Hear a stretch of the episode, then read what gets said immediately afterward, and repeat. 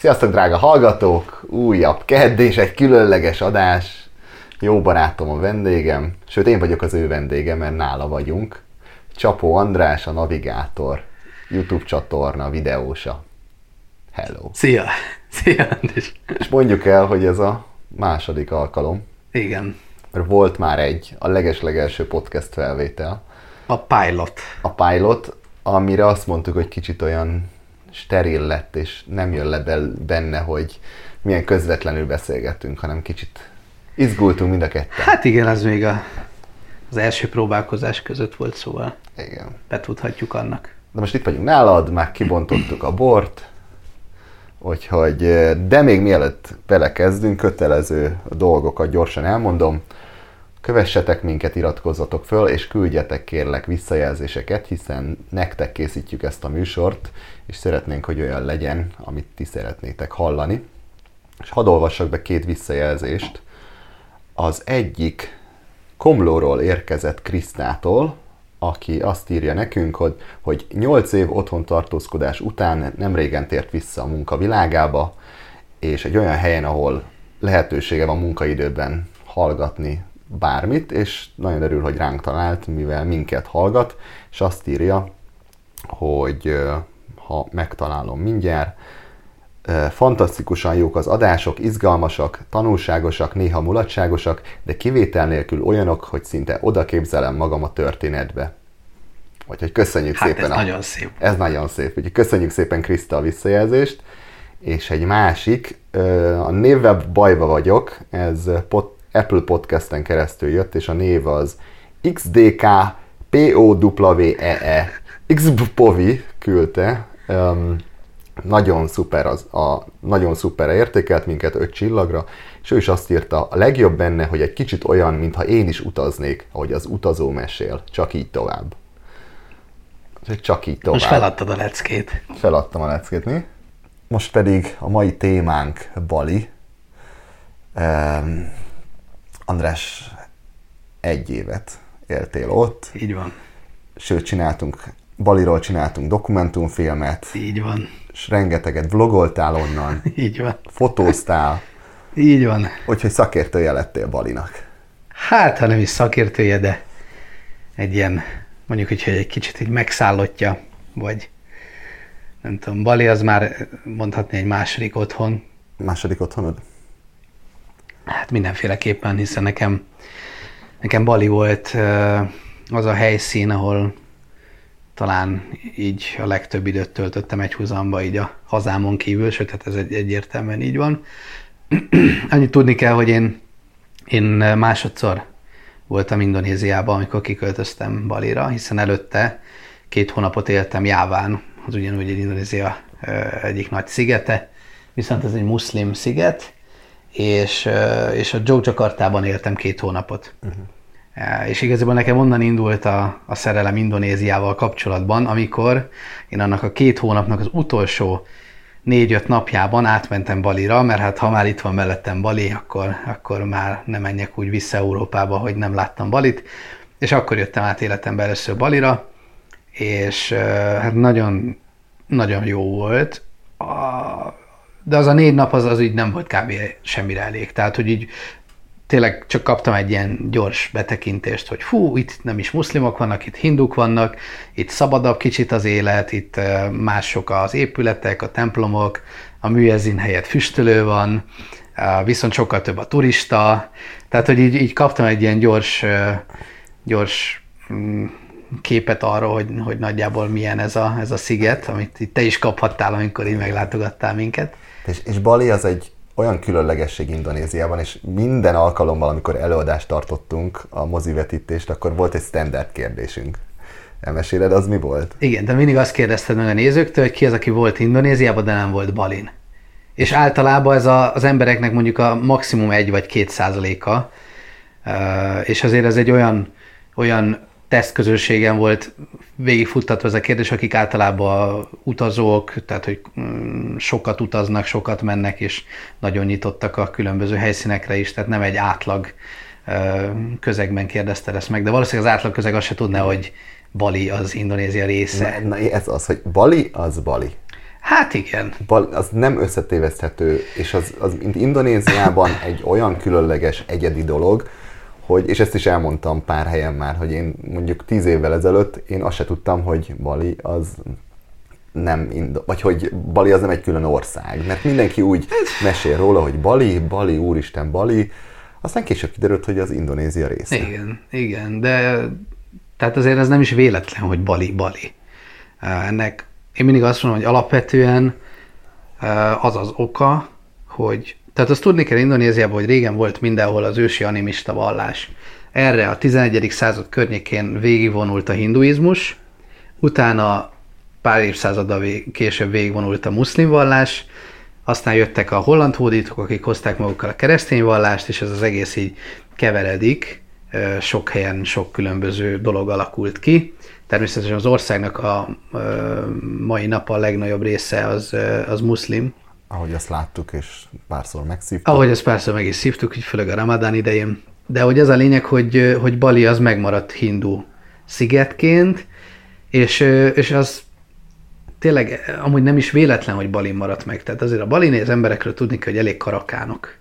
És tehát, hogy azért itt voltak olyan harcok, akár a hollandokkal szemben, amikor ilyen tízszeres túlerővel simán nekivágtak, mert hogy egyszerűen nekik ez az életük, és ők balinézek, és így nem hagyják ezt úgy, ahogy, ahogy alakítja a sors.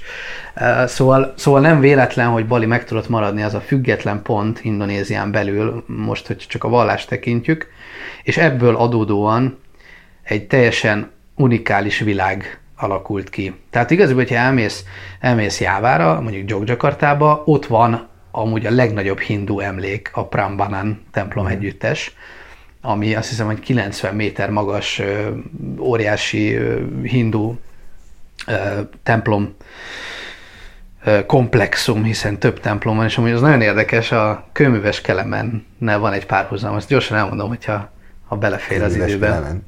Igen, ez nekem, én mindig úgy fogalmaztam meg, hogy a Prambanan az az indonéz kőműves kelemen sztori, hiszen az a sztoria, hogy volt egy király, aki feleségül akarta venni a herceg, vagy egy hercegnőt, egy herceglányát talán, és, és ő úgy volt vele, hogy nem akar hozzámenni ez a királyhoz, vagy ez a herceghez, nem tudom pontosan a titulosokat, és azt mondta, hogy akkor megy hozzá a feleség, hogyha felépít száz templomot.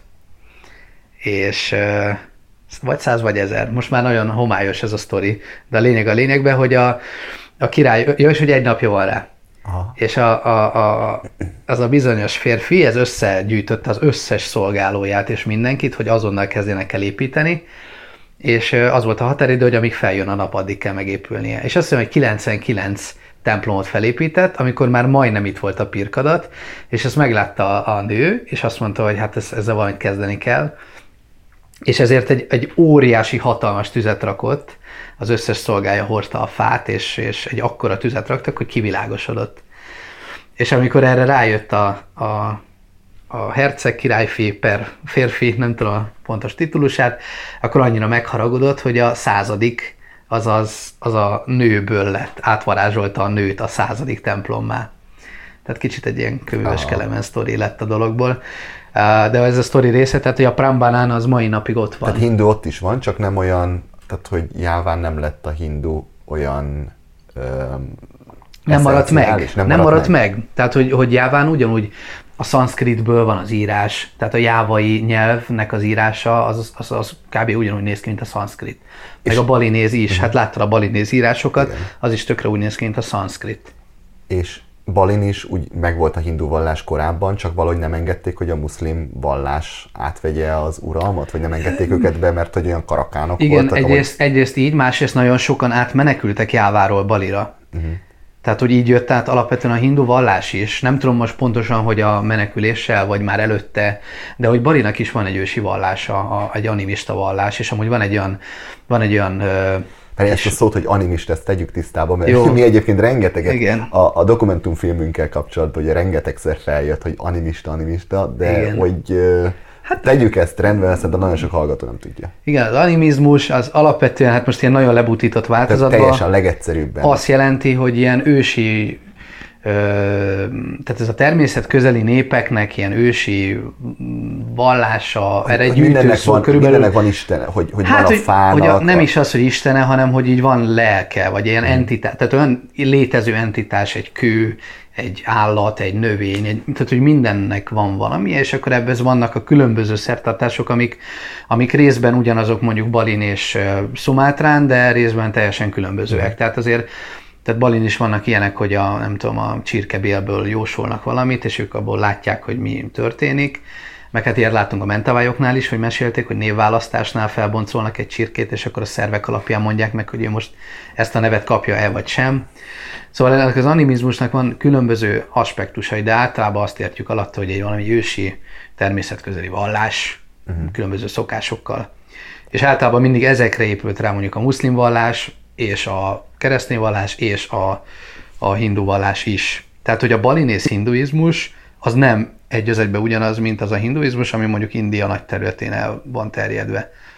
Ugyanúgy megvan amúgy a fő, vagy ilyen szimbólumok, tehát a három főistenség, mondjuk a Brahma, Vishnu, Shiva, tehát a teremtő, a megtartó és a pusztító, hogy megvan ez a trimurti, ez, a, ez az egyensúly, ez a körforgás, Viszont Balin úgy gondolják, hogy van egy Isten, és ennek az egy Istennek vannak különböző manifestációi. De amúgy ez nagyon érdekes, mert, mert uh, egyrészt nagyon sokan nagyon sokfélet mondanak Balin, tehát, hogy volt olyan, hogy egy héten belül kétszer megtanultuk ugyanazt a sztorit más végzettel. Tehát mm. egy ilyen, ilyen mm, nagyon-nagyon sokféle legenda és szájról szájra terjedt hagyomány is van de a másik meg, hogy nagyon nehéz kisilabizálni a dolgokat. Tehát mm. alapvetően azért tudni kell, hogy Balin már viszonylag sokan tudnak angolul, de azért az az, az, az ilyen ázsiai angol, tehát ez, ez, ez nem megy annál tovább, hogy mondjuk elmagyarázzák, hogy hol van a következő utcai kajáda, és hogy ott rist lehet-e kapni, mert, mm. mert amúgy ezt mindenhol lehet kapni, szóval ez egy nem egy nagy megfejtés, de, de hogy alapvetően nehéz nagyon fel, meg lebontani azokat a rendszereket, és megtudni a, az eszenciális dolgokat. Mm. Figyelj, és a, a, a valláson kívül azért megvan, megvan a hindu vallás Balin, uh-huh. de a turizmus tette azt Balir, Baliból, ami Bali lett. Tehát, hogy van Igen. egy masszív turizmus, és, és lehet, hogy megvan ennek a, a, a vallási háttere, de hogyha nem lenne az a masszív turizmus mögötte, és hogy a, a nyugati ember valamit felfedezett a szigetbe, akkor Bali nem lenne az ma, ami, nem? Hát az nem lenne, ami ma, mármint hogyha ezt most, ezt most bele kacifántoskodtunk egy picit, de hogy inkább azt mondanám, hogy te nem tudnád, hogy Balin ez van, ha nem lenne turizmus. Uh-huh. De Balin ez van. Tehát, hogy Balin ez lenne alapvetően egy ilyen, egy ilyen kicsit, tehát most tudom, hogy sokaknak furcsa ez a spiritualitás szó, meg egy ilyen kicsit, ez már Magyarországon ilyen elnyűjt, meg ilyen pejoratívá válik, ez a spiri, meg nem tudom, de hogy Balin tényleg van egy ilyen érezhető nem is tudom, mi a jó szó erre, valami mélység, uh-huh. vagy nem tudom, és most akár hisz benne az ember, akár nem hisz benne, érzi azt, hogy a körülötte lévő közeg az hisz benne. Ezáltal a részévé válik. De, de hogy igen, te, te, te, te azért tudod ezt, hogy ott ez van, mert hogy a turisták megtalálták, e, élhető hely, és hogyha azt nézed, hogy egész Indonézián belül ez talán az egyik legszabadosabb gondolkodású sziget, és ez abból adódik, mert hinduk, Igen. ezért lehetnek ott a turisták. És mellette persze ott van az, hogy nagyon jó szörfözni, de mondjuk a mellette lévő lombokon jobb hullámok vannak általában, viszont az egy muszlim sziget. Viszont ott is épül már ki a turizmus. De szóval ez a muszlim turistáknak inkább, nem? Nem. Al- alapvetően nem. Van amúgy egy ilyen törekvés most már. Tehát amúgy van egy ilyen, egy ilyen tendencia, amúgy, hogy lombokot megcsinálják egy ilyen, főleg a közel-keleti embereknek egy ilyen nyaraló szigetté, de hát azért ez nem ilyen egyszerű, meg hát azért azt tudjuk, hogy Lombokot nagyjából a nagy részét lerombolta most több földrengés, sajnálatos módon rengetegen haltak meg, rengeteg ház összedőlt, egy 7,8-as földrengés és utórengések, és nem tudom, tehát ez szörnyű katasztrófák történtek ott. De, de alapvetően Bali vonzás körzete miatt kezd el ez fel törekvő lenni mondjuk a Lomboki rész. Meg a Lombokon mondjuk gyönyörű fehér tengerpartok vannak, fehér homokos tengerpartok, amin Balin is van amúgy fehér homokos tengerpart, de eléggé el van dugva. Ebben majd később bele Jó, oké, oké. Én még elmesélem az elején most gyorsan azt, hogy nekem mi volt a, az ilyen kép, amit lefestettetek nekem Baliról. Én úgy voltam Indonéziában, már ott töltöttem három hetet, amikor még nem jártam Balin, és már a ramadán miatt szívtunk a kajával, nem tudtunk mondjuk egy jó sört inni. Hát alapvetően ez volt a legnagyobb, két legnagyobb problémánk a kaják. Ja, és a hajnali mecsetből a, a, a, a, imára hívták a hívőket, és akkor mondtátok, hogy már meg majd odaérünk Balinra, és Balin minden lesz. Bali lesz a, a, a mennyország, mert ott milyen jó lesz. Teljen mézzel folyó kánaán. Ott elmegyünk rendes étterembe, lesz kaja, lesz sör, ott milyen szuper lesz a Indonézia többi részéhez képest. És tényleg megérkeztünk, és hirtelen nyugati mércével mért, mért, mérhető kényelem fogadott bennünket mellett. Legalábbis a többihez képest. A többihez képest, igen, a többihez képest. Mm, és nekem, én amit tapasztaltam, hogy tényleg azokon a részeken, ahol mi jártunk, azok közül Bali egy számunkra is élhető világ, ami nagyon, ahol nagyon kényelmes minden, és biztos meg fogod cáfolni, mert nekem rengeteg sztorit meséltél ö, az egy év alatt, hogy mik történtek veled, de én, hogy ott voltam mondjuk, nem tudom, tíz napot, ö, én ezt láttam az mhm. egész Indonéziával kapcsolatban. Nem, ezt, azt, ezt aláírom, csak, csak ez most furcsa lehet olyan embernek, aki hallgatja, és soha az életben nem volt, nem az, hogy Indonéziában, de még Ázsiában se, uh-huh. vagy ebbe a dél-kelet-ázsiai régióba, hiszen azért azt tudni kell, hogy, hogy tehát alapvetően a dél-kelet-ázsiai régió egy nagy káosz, Szingapurt kivéve, mert az olyan, mint Svájc 200 év múlva. Tehát ez az olyan csoda, hogy az ott van. Uh-huh. De de igen, alapvetően minden káoszos, minden kicsit lassabb, vagy sokkal lassabb. Ott vagyunk nagyjából az egyenlítőn, teljesen más az éghajlat, teljesen más a klíma. Viszont Balinak a turizmus miatt már van egy olyan uh, puffer zónája, hogy ott úgy el lehet lenni.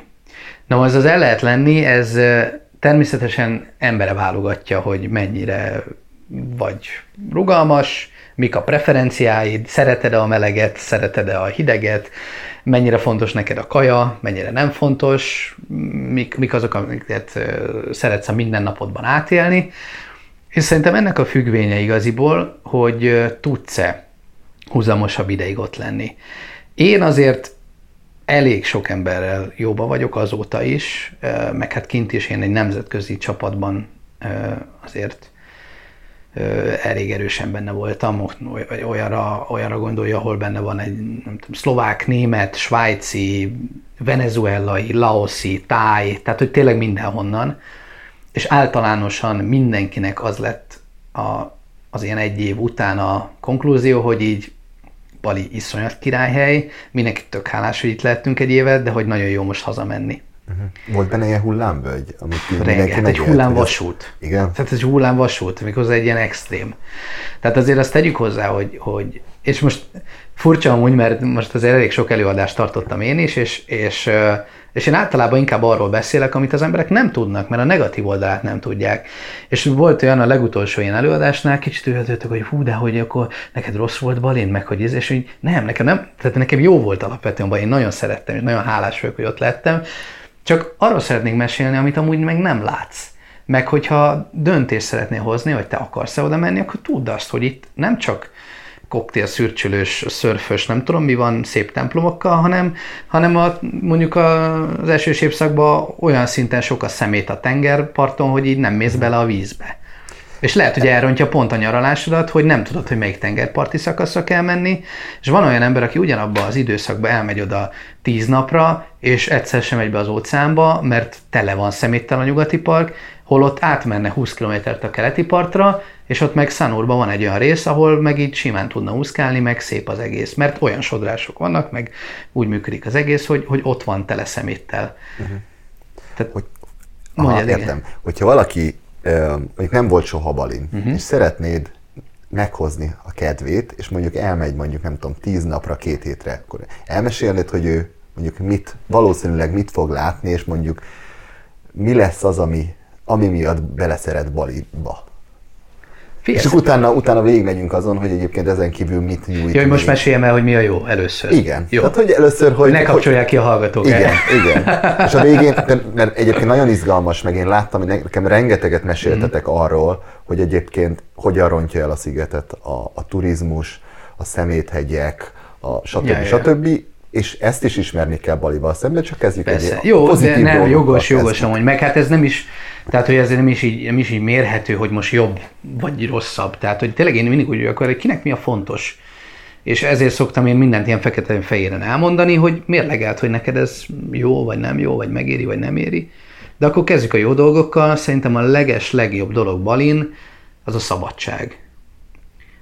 Tehát, hogy, hogy ott konkrétan olyan szinten át tudsz élni egy ilyen szabadságérzést, hogy amit így elképzelhetetlen Magyarországon, és így nem csak arról beszélek, hogy, hogy egyértelműen olcsóbb, tehát hogy Bali azért ahhoz képest, hogy ez az egyik legdrágább indonész sziget, mégis sokkal olcsóbb, mint a magyarországi árak.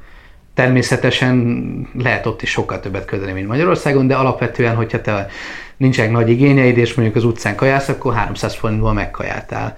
Veszel egy, nem tudom, egy frissen facsart avokádó juice nem tudom, 120 forintért, és akkor lemész a tengerpartra, akkor ott bérelsz egy motort, havonta 10 forintból, a benzin 100 forint, vagy 150 forint, tehát, hogy alapvetően nagyon olcsón ki lehet hozni. Én 35 ezer forintért béreltem egy szobát konyhával albérletként, tehát, hogy így tényleg ilyen, ilyen vicc kategória az, hogy az embereknek mi van a fejükben, hogy ú, valaki Balinél, az egy ilyen nagyon, egy ilyen óriási fancy valaminek tűnik, hogy ez most egy milliárdos és elköltözött Balira. Havi szinten milyen költőpénz kell szerinted, hogy ö, aki, aki, amire azt mondod, hogy egy, megüt egy olyan átlagos életszínvonalat, uh-huh. mibe belefér az, hogy igen, van egy motorja, bérel egy kis egy szobát, jól érzi magát? Hát figyelj, alapvetően én, tehát ugye most így ki tudjuk számolni pöcre, 35 ezer volt havonta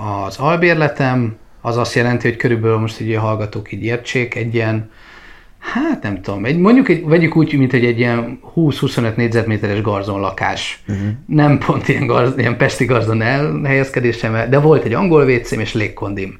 Ezek általában az extrák balin. Uh-huh. Tehát, hogy van a standard ö, szoba, amihez van egy ilyen potyantós, és esetleg van egy izé, egy ventilátor, az a, az a legalapabb, de azt találsz tényleg ilyet, hogy nem tudom, 20 ezer forintért havonta.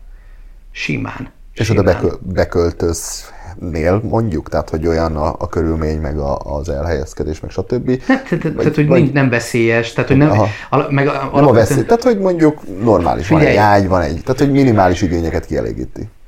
Hát most mik a minimális igények? Nekem nagyon-nagyon alacsonyak voltak az igényeim balin, tehát hogy meg alapot, tehát hogy ott nem lehet azon izelni, hogy mondjuk penészes a fal, mert ott vagy a trópusokon, mindig penészes lesz a fal, mm.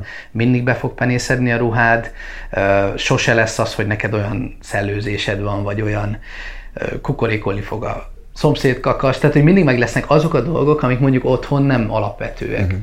Tehát, hogy ez tök mindegy, hogy egy 60 ezeresbe laksz, vagy egy 20 ezeresbe. De az, hogy mondjuk van légkondid, vagy az, hogy mondjuk nem tudom, mm, milyen konyhád van, az, azok így Ez mennek fel az árral, igen. Tehát, hogy most nekem volt 35 ezer, egy ilyen 25 négyzetméteres kislakásom, mondjuk úgy, nekem egy teraszom is volt, és azon felül 10 ezer forint volt a motorbérlésem egy hónapra, a benzinköltségem mondjuk 5 ezer, úgyhogy én elég sokat mentem össze-vissza, és azon felül megint ott van a kaja, hát az is mondjuk egy ilyen nem tudom, ilyen 20-30 ezer körül ki lehet hozni, hogyha nincsen nagy igényeid. Azért a, tud... a világpénzét el lehet költeni nyilván Bali. Természetesen lehet, tehát egy millió forintot is el lehet szerintem egy nap költeni, hogyha nagyon akarsz, tehát így ez Persze. egyértelmű, de, de alapvetően nagyon minimálból meg lehet élni. Úgy kell berendezkedni hozzá. Tehát, hogy én igaziból mindig rögök most már ezeken, akik a, így hajnározzák ezt, hogy valaki elköltözött Balira. Arra azt mondom, hogy igaziból elmenekült a sok pénz fizetés előtt. Tehát, hogy én itt Magyarországon a kis panel lakásomba sokkal többet fizet. Nekem annyi itt a rezsim konkrétan, meg így minden fix költsége, mint amiből én kinéltem Balin. Uh-huh. Szóval alapvetően ez, egy, ez, ez az első ilyen nem tudom, ilyen rossz kép az emberek fejébe Balival kapcsolatban, hogy ez egy ilyen nagyon-nagyon exotikus és extra dolog. Ez nem extra dolog. Viszont, és bocs, hogy belevágok, Igen. viszont valaki elmegy turistaként, uh-huh. és mondjuk ott van mondjuk két hetet, akkor azért nagyon könnyen belecsúszhat olyan költséges dolgokba, ami után úgy jön haza, hogy hát azért nem volt az olyan olcsó.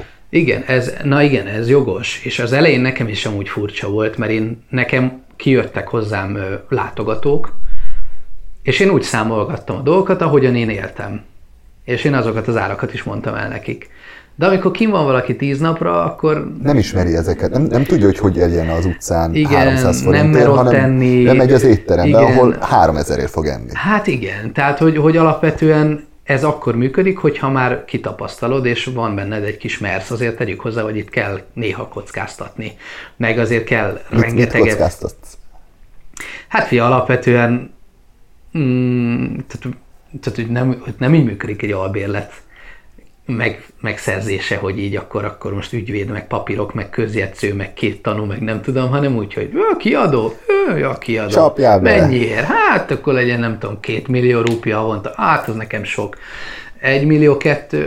Nem. Na jó, egy millió négyért, és akkor még kapsz egy vizet. Jó, oké, valamit ott aláírsz, amit, tehát hogy tényleg egy ilyen fecni, hogy így ráírja, hogy nem tudom, június, aláírod, odaad a pénzt, és ott vagy tehát, hogy azért ez nem egy életbiztosítás, de hogy nekem, én három helyen laktam, soha nem volt semmi problémám mm. ilyenekből. Akkor azért a kajákkal, tehát tényleg az, hogy ez amúgy szerintem egy ilyen nagyon rossz berögződött sztereotípia, hogy valaki azt mondja, hogy megyek Ázsiába, és ú, hát gyomorrontásod lesz, azt tuti. Nem. Szerintem ez nem egy alapvető dolog. Én egy év alatt nem sokszor voltam rosszul, sőt, hát én nekem a gluténtől sokkal rosszabbul vagyok az európai koszton, mint kint tettem állandóan a, a rizst, meg a kisütött csirkét, meg nem tudom a mit kedvenced a nasi A nasi gorenkát a nagy kedvence. Jó kis nátrium gutamáttal e, fűszerezett e, csült csirkés rizs. Az zseniális. E, szóval, szóval alapvetően igen, hogyha valaki turistaként jön ki, akkor sokkal könnyebben elmegy a pénz. Meg azért benne van az, hogy nem akar ö, időt vesztegetni arra, hogy mondjuk most motort béreljen, meg nem is tud esetleg motorozni, akkor van két lehetőség, az egyik az, hogy taxit hív, ami nagyon drága, tehát hogy az, az ugyanolyan áron van kb. mint Magyarországon, vagy van az, hogy, hogy ezt a Gojek-et, illetve Grabet használja. Ez, ez, olyan, mint, ez olyan, mint az Uber volt itt Magyarországon, és ez amúgy egy jó áron van, de azért ez is olyan, hogy azért ha látják rajtad, hogy turista vagy, azért próbálnak oda kicsit játszani a, az árakkal. Nem mindenhova tudod hívni őket, tehát a reptéren nagyon nem ajánlatos, csak úgy oda hívni egy grab, meg nem is jön oda, mert megverik a taxisofőrök. Tehát, hogy nagyon sok olyan dolog van, amit ha ha, ha tudod előre, akkor rengeteget lehet. Tehát nekem most konkrétan megkeresnek, nem tudom, két hetente legalább egy ember kell, hogy akkor miket tudok elmondani Baliról, és, és szerintem én nem tudom, egy fél óra vagy egy óra beszélgetés alatt spórolok nekik, nem tudom, 150 ezer forintot. Mert elmondom, hogy hova menjenek, mit csináljanak, ne ezzel, hanem azzal, itt tegyenek, ott tegyenek, megbízható, pénzt úgy vigyenek, legyen Revolut kártyát, nem tudom, váltson előre dollárt, azt vigye. Tehát, hogy nagyon sok olyan dolog van, amit egy év alatt így kitapasztalsz, hogy mi az, amit érdemes. Ezt már most mondom, aztán lehet, hogy bele, benne marad, lehet, hogy nem marad benne. Ebből már most kellene írnod egy, csinálni egy PDF-et, és árulni. Nem tudom, 20 euró, és hát, beleírod, és az a címe, hogy 20 euróba kerül, de spórolok neked 200-at. Úgy gondolkodtam már ilyenen, csak itt a reklám helye, most mondhatnád, hogy igen. igen. Lehet, mire kijön ez az adás, ott lesz az oldalamon navigátor. Kövessétek a, kövessétek a navigátort, és nem, hát alapvetően úgy vagyok vele, hogy én nagyon szívesen segítek bárkinek, és azért aki végignézi mondjuk a YouTube csatornámat, az már rengeteg olyan információt megtud, hogy Bali mondjuk hova érdemes elmenni, mikre kell figyelni. Tehát ezekről, amikről mondjuk beszélünk, hogy mi pozitív és mi negatív, én erről csináltam egy videót, ami 20 perc körül van, és végtaglalom azt, hogy tényleg mi az, ami jó, mm. és mhm. mi az, ami rossz. És tök őszintén elmondom, mert én azt, azt látom, főleg, hogyha mondjuk körülnézel a Youtube-on, beírod, hogy Bali, hát az emberek csak azt látják, hogy hú, gyönyörű hullámok, szép nők, megy a villák. tengerpart, villák, medence, izém, izé, és per, ez egy része Balinak. és ezt, ezt át lehet élni, és meg lehet élni balin. Tehát, hogy lehet így is balin lenni, de én akkor azt mondom, hogy ez olyan, mint hogyha Budapesten elmennél a, nem tudom, a bazilikába, és körülbelül abba a, a környéken maradnál, tehát abba a kerületbe lennél tíz napot. És lemennél Balatonra a Siófokra, az aranyparthoz, és így ennyi. Tehát mm. nem láttad Magyarországot. Persze. Meg nem láttad azt, hogy mondjuk a magyarok hogyan gondolkodnak, mert nagyjából a Deák téren csak külföldivel fogsz találkozni. Tehát Bali ugyanilyen, hogy, hogy én rengetegszer megkapom azt, hogy imádták Balit, meg tök jó volt, meg vú, meg milyen spirituális élmény volt, meg milyen gyönyörű, meg az emberek milyen kedvesek, és ugyanakkor egy ugyanannyi időt eltöltött másik embertől meg megkapom, hogy fú, minket lehúztak, meg amúgy tele van részeg ausztrálokkal, meg amúgy semmi extra, meg tele van szeméttel, és hogyha megkérdezem mind a kettőt, hogy mondjuk miket csináltak, akkor nagyon szépen kijön az, hogy, hogy az egyik mondjuk tényleg körbe ment a szigeten, megnézte azokat a pontokat, amiket mondjuk én esetleg ajánlok a videóba, a másik meg mondjuk azt mondja, hogy ú, megrekedt kutába, és azt ráhúzza az egész szigetre, hogy fú, hát akkor ez egy ilyen turista izé, meg hát ez már nem lehet elférni ezen a szigeten, meg amúgy is átvernek, meg nem tudom. Hát e- erről sokat beszélgettünk, hogy nagyon sok olyan turista van, Ausztráliából járnak át bulizni a, igen. a fiatalok, részek turistákkal van tele kuta, és... Igen, igen, igen, igen. A, Szeményák, a, Csangó is részben. Ez, a, ez a, amit szoktunk mondani, hogy a Petőfi, vagy a Siófok Petőfi sétány, igen, ez igen. az egy az egybe. Igen. Ha azt akarod látni, akkor ugyanúgy meg, meg tud tapasztalni, csak, csak nem ezért érdemes elmenni Balira. Így van, így van. Én is írjuk vele. Melyik részek ezek, amit érdemes így elkerülni ilyen szempontból? Én alapvetően úgy vagyok vele, hogy tehát, hogy mindegyik résznek Balin megvan a maga ö, helye, meg a maga ö, létjogosultsága, mondjuk uh-huh. így. Uh, mert mondjuk nagyon-nagyon sokan nem szeretik kutát. Mert hogy kuta ez a, ez a siófoki rész, vagy nem tudom. Tehát, hogy tényleg az olyan, hogy jönnek az árusok, meg a, a drogdílerek, meg a, nem csajok. tudom, meg a csajok, meg a buli helyek vannak, meg üzletek vannak. Viszont kuta az a hely, ahol tudsz sétálni. Tehát, hogy én, aki mondjuk egy évet éltem ott, és egyszerűen ez, ez egy ilyen, aki nem tudná, balin nem tudsz sétálni. Tehát olyan, olyan nincs, hogy mondjuk egy balinéz elmegy 35 méterre lévő boltba, és nem motorral menjen. Tehát, hogy ott, ott, ha te sétálsz, akkor így néznek rá, hogy Uramisten, hát ez egy nyugati ember, nincs pénze motorra. Így, tehát, hogy így, tehát a legszegényebb ember is, lehet, hogy nyolcan ülnek egy motoron, de motorral mennek mindenhova, nincsenek járdák, vagy ha esetleg valahol van valamennyi járda, az is tele van, tehát hogy ez, ez nem biztonságos, tehát nem tudsz konkrétan. Én az elején próbáltam, meg voltak én próbálkozásaim, nem, nem tudsz. De mondjuk Kután pont a turisták miatt ki van alakítva, hogy ott vannak járdák, és ott tudsz egyet sétálni, és mondjuk amikor ott élsz egy évet, és így annyira tud hiányozni, hogy te most egy végig sétálj valahol 500 méter, akkor tök jó Kután lenni. Ugyanez megvan, hogy Kután a tengerpart az egy ilyen nagyon hosszan elnyúlt, széles, homokos tengerpart ami tökéletes arra, hogy te oda lefeküdj, ott ilyen adott körülmények vannak, napernyővel és kisádgyal, ezer forintért, ott van egy helyi csávó, mert úgy van, hogy végig vannak ilyen, ilyen helyi csávók a kis sörös rekeszeikkel, meg a kis hűtőládájukkal, és akkor szörfleckét oktatnak, meg sört adnak, meg kókuszt adnak, meg vizet, meg bármit, amit akarsz, és tök jó, mert ott hagyod az összes cuccodat, én ott hagytam tényleg útlevéltől kezdve mindent, ha úgy van, nem lopják el, ott van valaki, felügyel egy cuccodat, visszaülsz, leülsz mellé, dumágasz, tehát hogy itt nem úgy működik, hogy beülsz egy koktélbárba, és akkor jön a pincér, kirakja a izédet, és akkor ennyi, hanem ott úgy leülsz sörözni, és akkor ő ott leül melléd, és beszélgettek. És mondjuk, amikor először voltam Balin, akkor ez ilyen tök jó volt, hogy így, itt tök egyedül voltam Balin, de, de mégse voltam egyedül, mert ott volt a srác, akihez mondjuk minden nap úgy visszamentem egy, izére, egy kókuszra, vagy egy sörre, és akkor dumágattunk két órát. És akkor ő is ott leül, ott van egész nap, semmi dolga, Szóval kutának is megvan a létjogosultsága, csak mondjuk én mindig úgy vagyok vele, hogyha valaki oda megy mondjuk tíz napra, akkor így kutába leszáll a repülőről, szálljon meg ott egy napot, mondjuk, mert az pont ott van a reptér mellett, reggel menjen ki a tengerpartra, a jetleget pihenje ki, így egy kókuszlevet, és utána menjen tovább. Tehát, hogy ne ragadjon meg ott.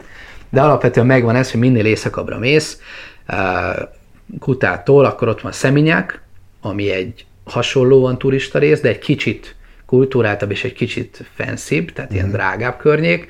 Utána még tovább mész, akkor ott van uh, Canggu, ami meg... Uh, Digitális nomádok? Hát igen, tehát van egy ilyen része, meg inkább ez a szörfös, ez az ilyen Hipsteres. lifestyle, hipster, tehát az, a, aki már nem, nem kokira issza magát, csak úgy iszogat a parton, Aha. Meg úgy bulizgatnak, meg ilyen laza, ez a laza rész. Ez a közép-hosszú távú, aki oda megy ilyen pár ott hónapra, általában ott olyan, tehát, hogy ott, ott, hogyha ott laksz sokáig, akkor tehát, hogyha oda lemész bulizni, akkor találsz olyan arcokat, akik mindig ott vannak. Aha. Tehát, hogy ez egy olyan része alapvetően Csángó, meg akkor ott van még Mungu, az nem, szinte nem is ismert, az, az inkább már ilyen igazi bali, és a másik oldalt pedig ott van Sanur, ami még turistásabb, és azt meg főleg ilyen, ilyen nászutasoknak szoktam ajánlani, meg pároknak, meg kicsit idősebb embereknek, mert ott is szépen ki van alakítva, lehet sétálni, lehet shoppingolni, vannak masszázscentrumok, tengerpart, szép hotelek, tehát hogy ott az ilyen nyugisabb része, uh-huh. tehát az ilyen pont ilyen ellenpólusa van Kutának és Sanurnak. És akkor úgy ott van Balinak a többi 95%-a, ami meg így nagyjából a balinézek által van lakva, illetve van még egy-két ilyen ikonikus pont, mint mondjuk Ahmed, az a keleti parton van, az inkább ilyen joga és búvárkodás központ, illetve van az északi rész, az hát Lovina tartomány, meg van ilyen település, hogy Lovina, meg Singaraja, úgy tökéletes, mert Singaraja az azt jelenti, hogy oroszlán király. Mm. Tehát, hogy el tudsz menni, el tudsz menni Balin oroszlán királyba. és, és akkor ott is picit ez az ilyen mm, ilyen kicsit ilyen spirituálisabb, meg az olyan hegyvidékesebb, hogyha ott átmész a, a, a szigeten.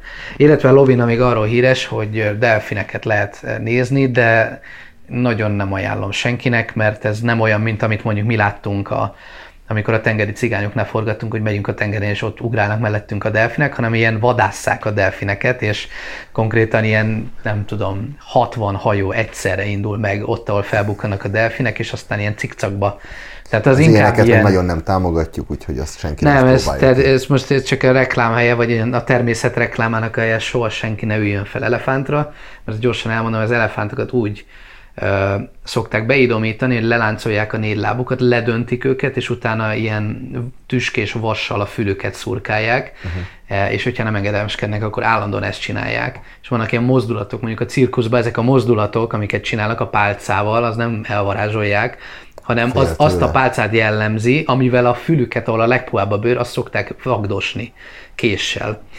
Szóval én ezért nagyon-nagyon nem támogatom se a cirkuszokat, se a bármilyet, hogy felülni egy elefántra, meg, meg fotózkodni a, nem tudom, Az oroszlánnal, az oroszlánnal meg- meg, izével, ezek nem jó kedvükből vannak így és ott. És amúgy, ne, tehát ne, most nem akarok álszenteskedni, nekem is az volt az első íze, hogy úristen, de felülnék egy elefántra, mekkora élmény. És nagyon hálás vagyok, hogy annó nem ültem föl, mert utána láttam meg, hogy ez hogyan működik ez az egész. De nem tudom, hogy hogy kanyarodtunk ide. Ja, Lovina, hogy a, a különböző helyszínek. Mhm. És mi kihagytad uh, Ubud? Ubud. Na, Az- hát az igen, még azt, egy- azt, az azt a még végére akartam mhm. hagyni. Hiszen Ubud, azt nagyon sokan ismerik, és azt nagyon is ajánlom.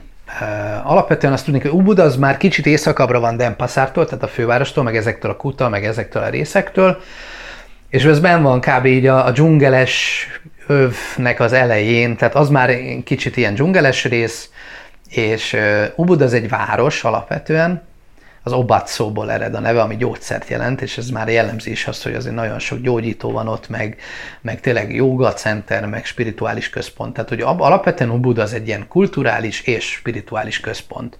Ön csak családot láttam ott. Igen, például, igen, tehát hogy ott is alapvetően a családok, akik úgy keresik magukat, meg, de alapvetően mindenkinek ajánlom. Tehát, hogy én úgy vagyok vele, hogyha valaki elmegy Balira, akkor Ubudba el kell menni. Részek turistákat nem láttam. Nem jellemző, jellemző. nem jellem, egyáltalán nem jellemző. Um, csináltunk ugye mi egy dokumentumfilm sorozatot, aminek Igen. a negyedik rész az Baliról szól, és most nem, nem meséld el az egészet, mert legyen ez egy inkább egy ilyen felhívó, hogy, um, hogy nézz, nézzétek meg, csak pár mondatban elmeséled, hogy... Indonézia négyarca.hu. Igen. és pár mondatban elmeséled, hogy miről szól ez a film, és mit akartunk benne bemutatni, és akkor utána át, rátérünk a te élményedre, Jó. mert az meg az igazán ér- érdemes és érdekes, hogy te mit tapasztaltál, és te mit Jó, láttál. jó. Hát nekünk a célunk az volt, azért ezt, ö, aki nem tudja, akkor mondjuk el, hogy ezt mi hárman csináltuk, a harmadik tagunk a sárgaruhás lány volt, sokan így ismerhetitek, amúgy 30 Rita, aki ugyancsak Balin él. és ő, ő is rengeteg sok mindent tud Baliról. Ő tökéletes, mert hogy ezt te is észrevetted, hogy ő kicsit más rétegeit ismeri Balinak. Én voltam a, a döntőbíró. A döntőbíró, te voltál mindig. Hogy... Volt olyan, hogy valamelyik helyre az egyik őtök azt mondta, hogy kötelező elmennünk, fel Igen. legyen benne a film, a másikötök meg azt mondta, hogy úristen, biztos, hogy ne. Igen, tehát az a lényeg, hogy, hogy azt szerettük volna kihozni a balis részből, hogy bemutatni azokat a dolgokat, amiket az ember vagy nem, a, tehát úgy mondom, hogy azokat a dolgokat, amiket az ember, aki odautazik, nem lát, és ennek többféle oka lehet. Lehet az az oka, hogy egyszerűen nem megy annyira mélyre, ez függhet időtől, nyelvtudástól, szerencsétől, lokációtól, mindentől, illetve vannak olyan dolgok, mint például egy temetési szertartás, ami lehet, hogy nem következik be, amíg ott van, illetve mindenkitől függ ez személyiségtől is, hogy mennyire akar mondjuk közel kerülni az ottani kultúrához, mennyire megy bele az életbe, mennyire tudja meg élni azokat a szokásokat, amik ott átélhetőek. Mert hogy a bali, balinéz emberek nem csak úgy élik az életüket, hanem ő nekik a vallás így mindent átsző. Hát igen, igen. Tehát, hogy a, igen, ez egy jó kérdés mindig, hogy a balinéz hinduizmus az nem is egy vallás, hanem egy ilyen életfilozófia, tehát hogy ez egy ilyen tényleg náluk egy annyira eszenciális valami, hogy ez nem, nem is külön választható nagyon, mint hogy, mint hogy nálunk, hogy mi magyarok vagyunk és keresztények. Tehát ott nem mondod azt, hogy ők, nem tudom, balinézek és balinéz hinduk, hanem ők balinézek, és alapvetően ők balinéz hinduk, vagy nem. Tehát ez én bonyolultam úgy elmagyarázni, de, de tényleg náluk van is egy ilyen mondás, hogy ők vagy ünnepelnek, vagy ünnepségre készülnek. És ez száz százalékban így van mindennek van ünnepe körülbelül. Tehát, hogy konkrétan van a vasnak ünnepe, és akkor mindent megáldanak, ami vasból van. A hűtőszekrénytől kezdve az autókon, a motorokon át, a korlátra ráraknak, nem tudom, ilyen áldozati kosárkákat, tehát hogy tényleg rengeteg ilyen ceremónia van. És vannak olyan ceremóniák, amik mondjuk tíz napon keresztül vannak és vonulnak a templomjaikba, és áldozati adományok vannak, és állatáldozatok vannak, tehát hogy így tényleg brutális amúgy egy ilyen egy ilyen óriási kettőség van Balin, és van is egy ilyen, egy ilyen hát egy ilyen tréfás szójáték, hogy globalization. Global. És, és hogy ebben benne van a bali, és hogy ezeket olyan képekre szokták ráfűzni, amikor ilyen teljesen tradicionális ruhába uh, mobiloznak, meg motoron vannak, meg éppen a, nem tudom, a nagy képernyős tévé előtt ül a család a földön, és akkor ez a globalization, hogy tényleg van egy ilyen, hogy, hogy balira nagyon betört, meg hát egész Indonézia betört már valamilyen szinten a nyugati világ, de egyértelműen Balin több a tőke, meg a forrás, meg a, maga a, a, a, az exchange, a, tehát a uh-huh. Kínálatkeresletnek a találkozása, de hogy mégis megvan az az ősi valami, tehát hogy azt ők nem vesztették el egyáltalán. Tehát, hogy én úgy tudnám ezt összerakni, példaként, mint hogyha mi még tényleg ilyen, ilyen hollókői ruhába járkálnánk sokat egy évben, és népdalokat énekelnénk az utcán, és a vallást is úgy élnénk meg, mint mondjuk, nem tudom, 300 évvel ezelőtt. Napi szinten a fiatalok Napi is szinten, imádkoznak, igen, templomba járnak. A bőtöt végig. Tehát, hogy, és van, aki csinálja természetesen, de azért az látszik, hogy a mi világunkban ez már nem olyan számottevő, uh-huh. főleg a fiatalság körében kíváncsi vagyok azokra a dolgokra, amiket te tapasztaltál, illetve én már nagyon sok sztorit hallottam uh-huh. meg, amikor voltak mondjuk vetítések, és a vetítések után ugye Baliról meséltünk, meséltél. És például az egyik, ami így hirtelen eszembe jutott, ezek a számok, hogy a, hogy a balinéz emberek életében mennyire fontos dolgok a számok. Igen, hát ö, alapvetően ott van egy valamilyen szintű számmisztika. Um, ez nagyon sok aspektusban megjelenik. Tehát talán a legérdekesebb számunkra az az, hogy náluk a kalendárium az máshogy működik, mint nálunk. Tehát, hogy náluk 260 nap egy év, ha jól emlékszem. Tehát alapvetően máskor van az új év, és a, tehát maga a, a naptár is máshogy néz ki, de ne kérdezd meg, hogy, hogy még hogy, meg nem tudom. Esküszöm, én nekem volt egy konkrét tanóra, amikor ezt elmagyarázták, és a végén így egymást néztünk, hogy de hogy így mi van? De nem is értjük, hogy most ilyen strófák, meg...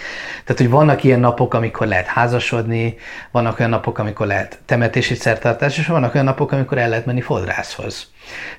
Tehát, hogy így rengeteg ilyen dolog van, ami bekorlátozza, meg így elosztja a napokat, hogy mikor mit szabad csinálni, hogy szabad csinálni, akkor ugyanúgy a számok ott vannak abban, hogy e- emlékszel a, az épületek tetején ilyen tető, hogy mondják ezt, hogy ilyen több tetőből áll, egymáson van mondjuk, nem tudom, pár tető, és az nem lehet mondjuk négy tető. Sose látsz olyan balinéz épületet, vagy templomot, aminek négy vagy hat teteje van. Az mindig egy, három, öt, 9, 7, 11, tehát hogy csak ilyen számokkal lehet operálni. Ezeknek megvan a különböző jelentése, tehát ezeknek mind megvan a szimbolikája, rengeteg szimbolika van. Mert te mesélted, hogy például nem lehet ajándékba vinni semmit, ami 10. Tehát hogyha inkább 9, mert a 9 van, van egy ilyen, igen, van egy ilyen, uh, hát egy ilyen történet, amit meséltek nekünk a tanárok, hogy alapvetően a, a, a tízes szám az kevesebbet ér, mint a kilences.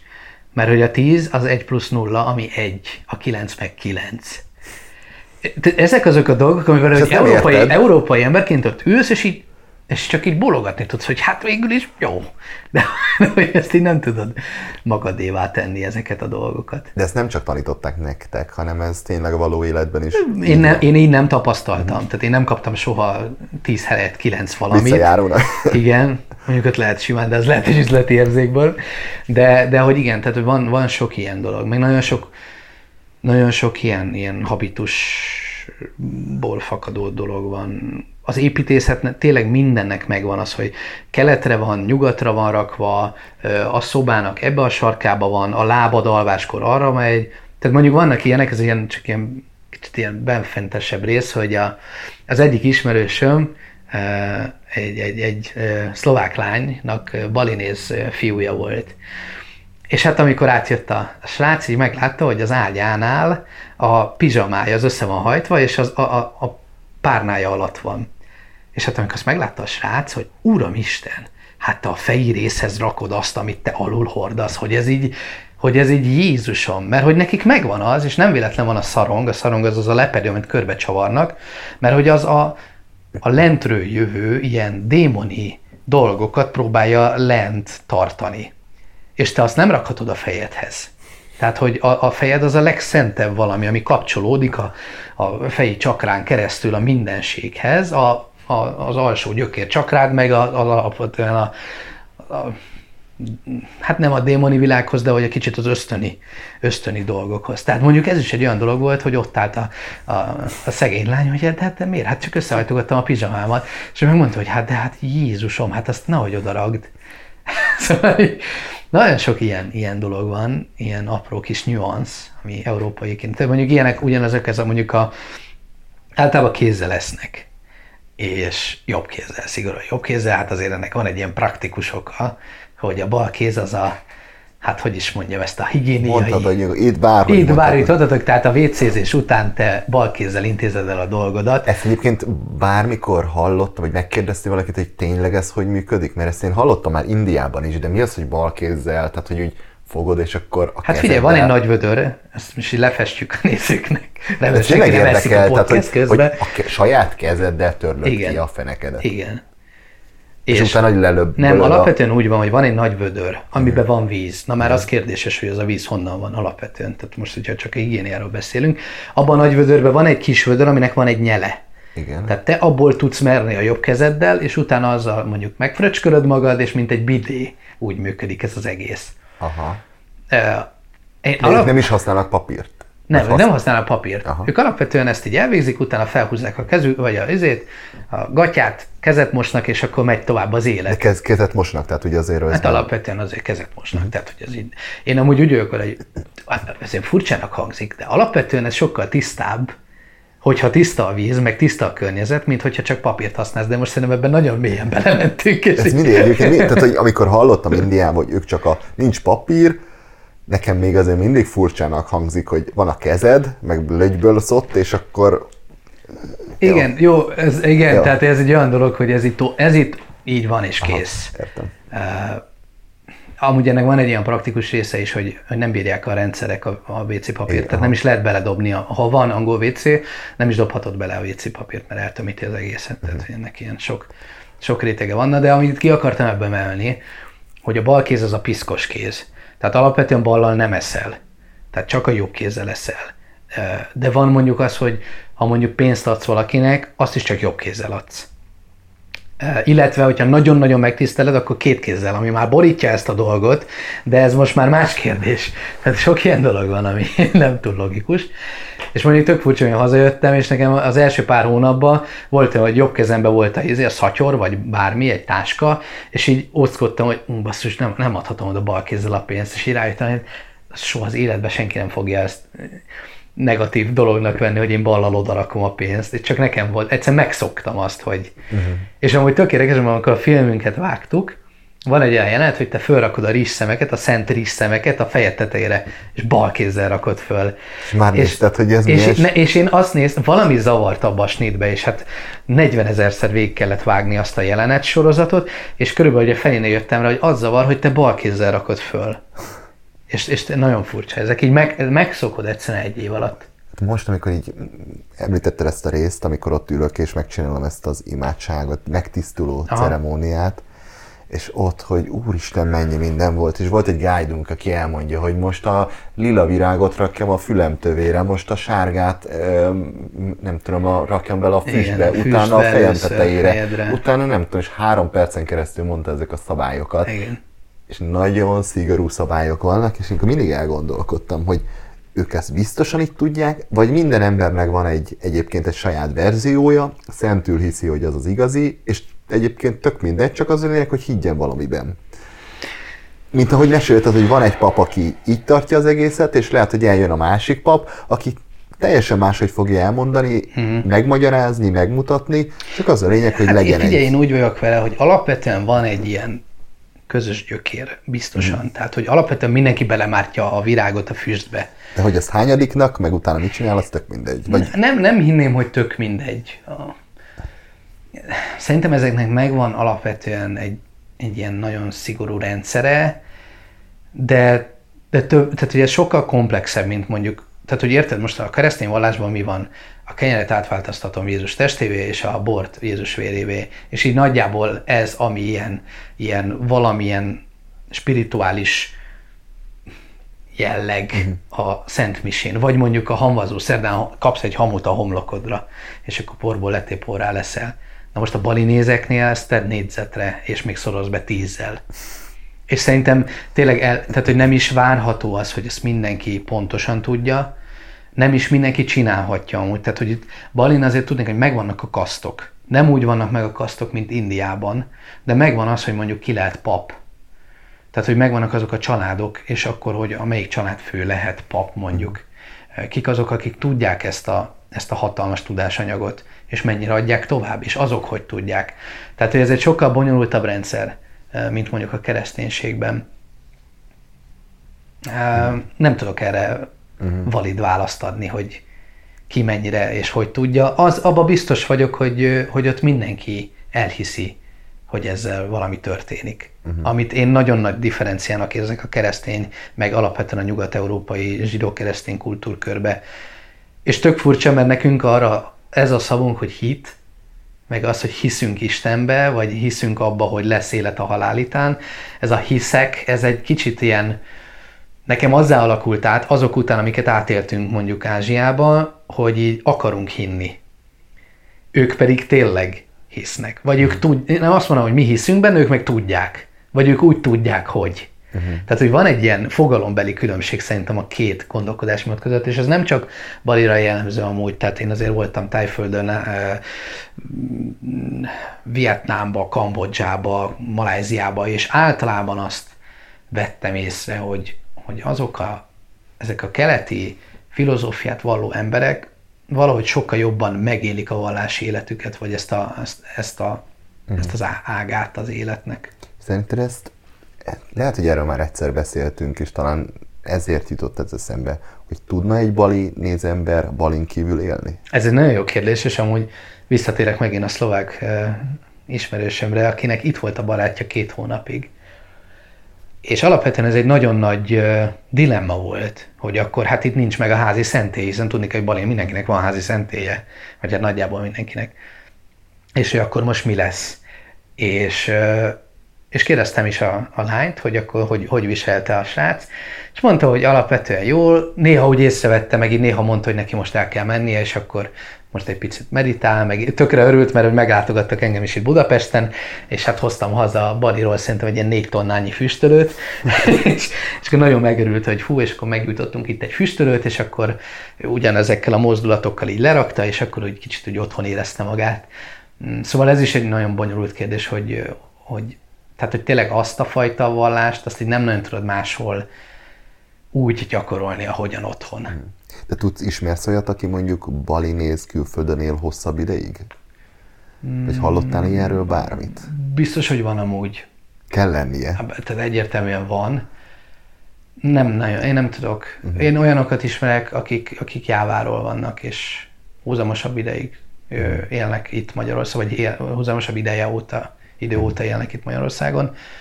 Még nekik is sok dolog olyan, hogy te, hát te láttad azért, Persze. hogy Indonéziában más az élet, tehát hogy még, még 20 év után is van egy-két olyan szokás, ami így megmarad, de igen, de a Balin ez a vallási kérdés, ez egy, ez egy ilyen, mhm. ez egy ilyen nagyon-nagyon nagy százaléka az élet dolgainak. Kanyarodjunk rá egy kicsit az emberekre. Az mindig nagyon érdekel engem, hogy milyenek, milyenek az igazán a helyi emberek. Uh-huh. Még egyszer várja. Szerintem most kanyarodjunk át az egyik kedvenc témámra, a helyi emberek. Engem mindig nagyon érdekelnek, hogy milyenek valójában a mhm. balinéz emberek. Jó. Hát, hogyha most így röviden kire válaszolni, akkor azt mondanám, hogy zseniálisak. ez, a, ez, a, ez a, hogy vagy jól, na de tényleg rosszul? Ez a... nem, nem, hát ez ugyanúgy, mint ahogy minden, mindennek van negatív és pozitív oldala, minden fekete és fehér. A balinéz emberek, vagy beszéljünk így általánosabban mondjuk az indonézekről, mert ez így szinte mindenkire jellemző abban a régióban, iszonyatosan szabados, kedves, nyugodt, bizalmas, segítőkész, befogadó, barátságos, és itt mondanám azt, hogy egyszerű, uh-huh. amit próbáljunk meg nem pejoratívan értelmezni. Azért a magyar nyelven az egyszerű, az kicsit ilyen, ilyen ledegradáló, de hogy ennek az egyszerűségnek van egy olyan oldala, hogy, hogy, hogy egyszerűen tényleg annyira bizalmas, és annyira naív, és annyira jókedvű, és odajön, és segít, és bármi, és van egy olyan része, hogy mondjuk egy ilyen mély másfél órás beszélgetéshez szerintem több hónapnyi ismerettség kell, hogy létrejöjjön, mert, mert mondjuk nem tudnak annyit a világról, nem is akarnak annyit gondolkodni a világ dolgairól, nem is jut el hozzájuk annyi információ, tehát egy teljesen más dolog. Annyira más tapasztalataik vannak, mint mondjuk egy európai embernek, vagy egy olyan embernek, aki mondjuk mind a két világot látta.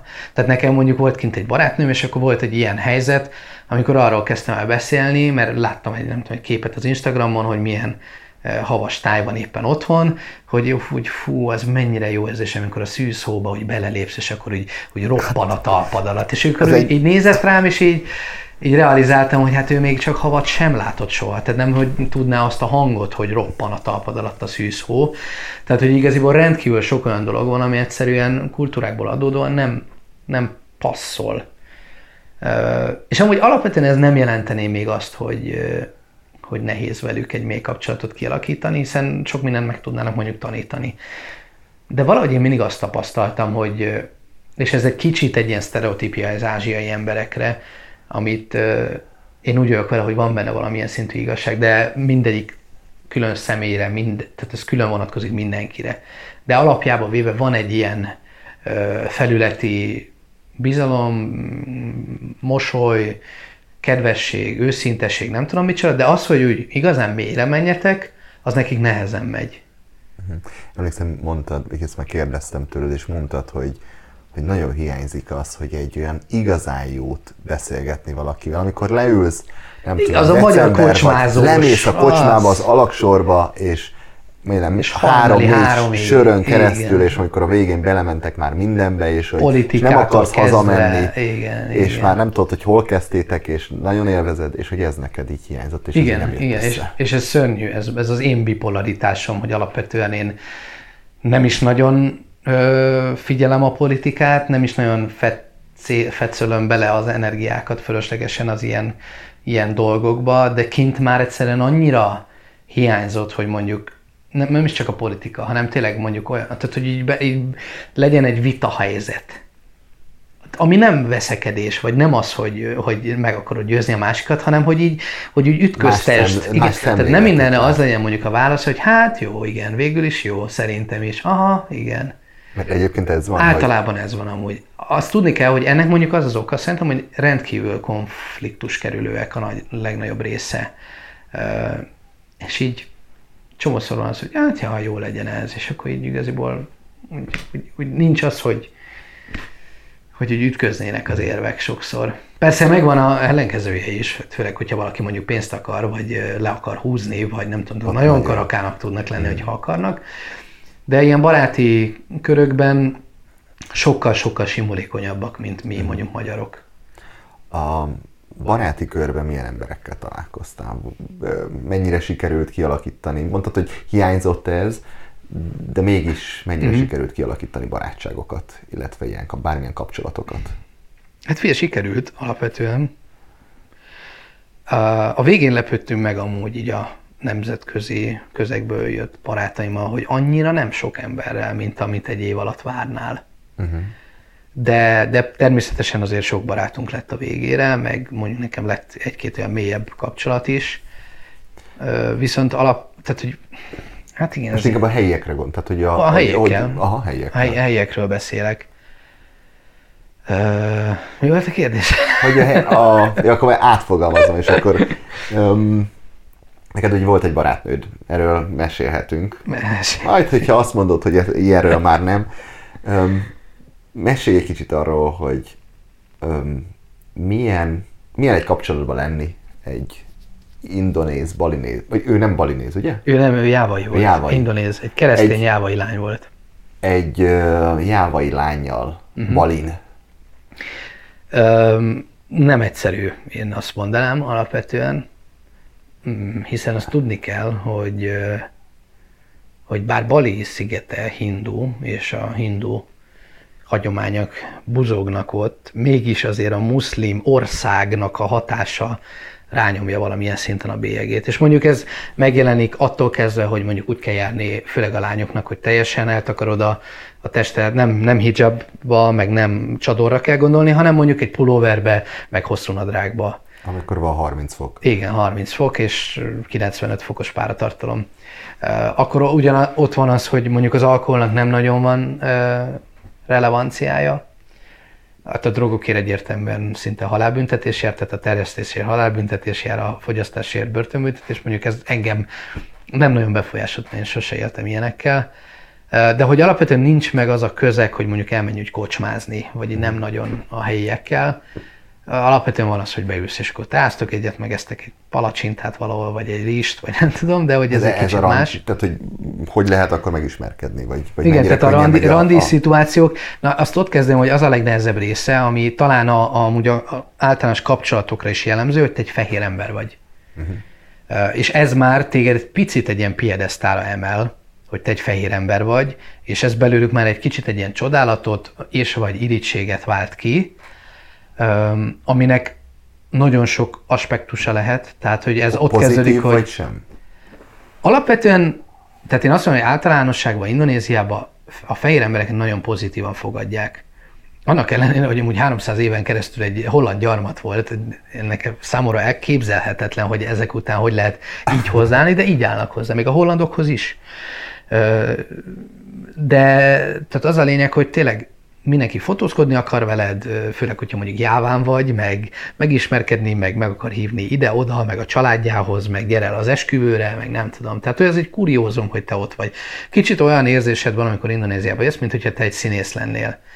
Mondjuk, mint tényleg Magyarországon a színészek, hogy úgy mész, és hogy, meg, hogy néznek állandóan, rád vigyorognak, kuncognak, bulé, bulé, a bulé az a az a fehér ember. De, de és ez, ez igaz mondjuk Kutára is, vagy mondjuk a Balinak a, turist, a leginkább turistás részeire nem, ott, is? Oda már oda, oda hát, nem annyira nem, inkább, hogyha csak így el, elmerőz egy kicsit jobban Balin.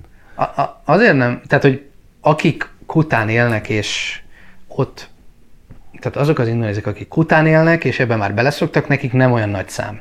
De mondjuk Kuta állandóan tele van jávai turistákkal. Uh-huh. Tehát, hogy simán ott fekszel Kután, és hozzád jön 45 jávai, és fotózkodni akar veled, vagy szumátrai, vagy bár, bármit mondhatnék, illetve mondjuk csinálnak olyat, ami tök jó pofa dolog szerintem, hogy a balinéz iskolákból van olyan, hogy egy órára kimennek a tengerpartra, és külföldiekkel csinálnak interjút. Ez a Hello Mister, where are you from, what is your favorite food, what are you loving Bali, tehát hogy ilyen, tudod, alap, alap indonéz angol kérdések, és akkor, és akkor remegő hanggal kérdeznek tőled, és nagyon jó pofa, én is próbáltam segíteni őket. És persze, ha ilyenkor megszólalsz indonézül, akkor így megy a úristen, hogy te tudsz indulni, hogyha még egy ilyen jávai dialektus, mondjuk egy jávainak bemondasz, hogy számá számá helyett azt mondod, hogy számi számi, hát akkor szerintem ez negyed óráig pörögnek a fejükön, hogy uramisten, és hogy te még egy jávai dialektust is tudsz mondani. De visszatérve így a kapcsolati részekre, hogy tényleg tehát a fehér emberként tehát egy kiemelt szereplő vagy Indonéziában. És ennek van egy pozitívuma, tehát hogy te mondjuk könnyebben ismerkedsz, és van egy negatívuma, hogy mindig van benned egy bizalmatlanság ezzel kapcsolatban. Hogy miért? Hogy miért akarnak veled jóba lenni, és sajnos ezzel kapcsolatban én elég sok csúnya sztorit hallottam. Miket? Hát az úgynevezett, hogy mondják ezt szépen, ez a gold digger, tehát Aha. az az aranyásó. Van, sajnos ez van. Csajok. Van, igen. Vagy fordítva Nem is? csak csajok, tehát hogy vannak, vannak olyan fiúk is, akik nagyon kisportolt szördeszkás srácok, ausztrál hölgyeknek kedvező ajánlatokat adnak.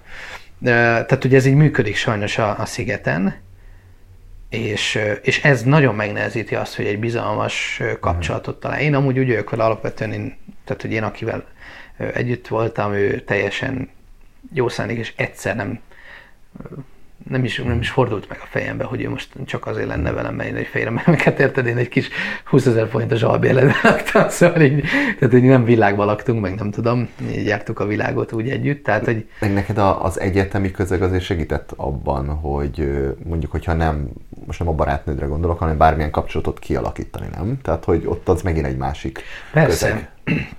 Persze, hiszen mi napi szinten találkozunk. Ez meg a másik része, hogy, hogy nem mindegy, hogy hol találkozol valakivel, mert hogyha tényleg Denpasarba ami egy város szinte csak indonézekkel tele, vagy balinézekkel tele, ahol nem nagyon vannak fehér emberek, akkor ott tök más titulusod van, meg tök más, hogyha egy balinéz mutat be egy másik balinéznek, vagy hogy valaki mondjuk egy diszkóba kiszúr téged. Tehát, hogy azért persze ennek megvannak a különböző ö, helyzetei, tehát, hogy más szituációban máshogy ö, realizálod a helyzetet, hogy most miért jött oda hozzád, mondjuk.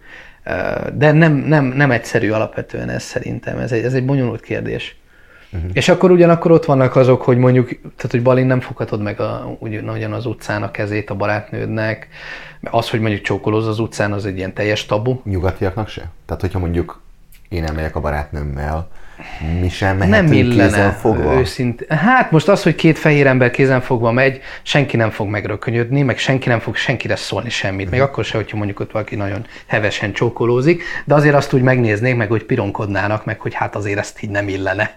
Nekem nagyon sok külföldi uh, mondta, hogy Magyarországon, úristen, hogy ez valami fertő, hogy mindenki csókolózik az utcán. Meg.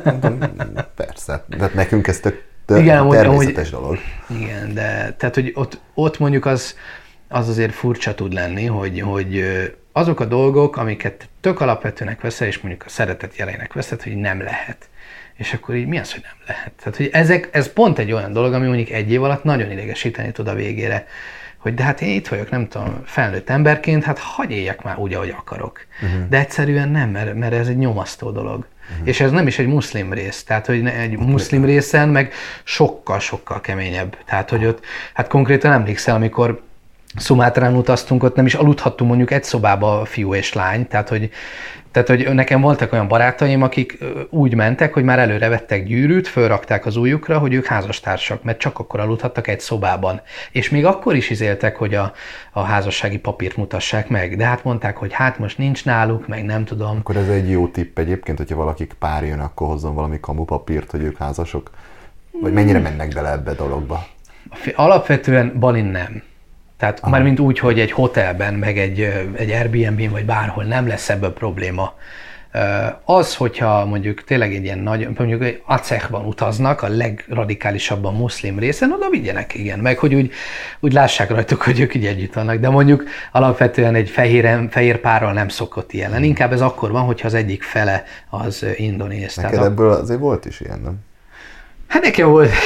volt Most, hogyha belekérdezek. Most nagyon bele, bele csaptál a lecsó. Igen, hát nekem volt egy ilyen ikonikus pillanat, amikor a rendőrség kopogtatott az ajtómon, és hát a, a barátnőm már realizálta, hogy mi a fennforgó helyzet, és azzal a, azzal a svunggal hátrafutott a konyhába, hogy ő ott most elbújik, és hát kinyitottam, és az úgynevezett Penjalán az őrjárat volt 11-kor este, és hát így elkezdtünk beszélgetni, hogy ki vagyok, meg mi vagyok, meg van-e itt ez, más. Ez az erkölcsrendészet? Hát, úgy mondanám, hogy erkölcsrendészet. Hát igen, ilyen csendőr. Aha.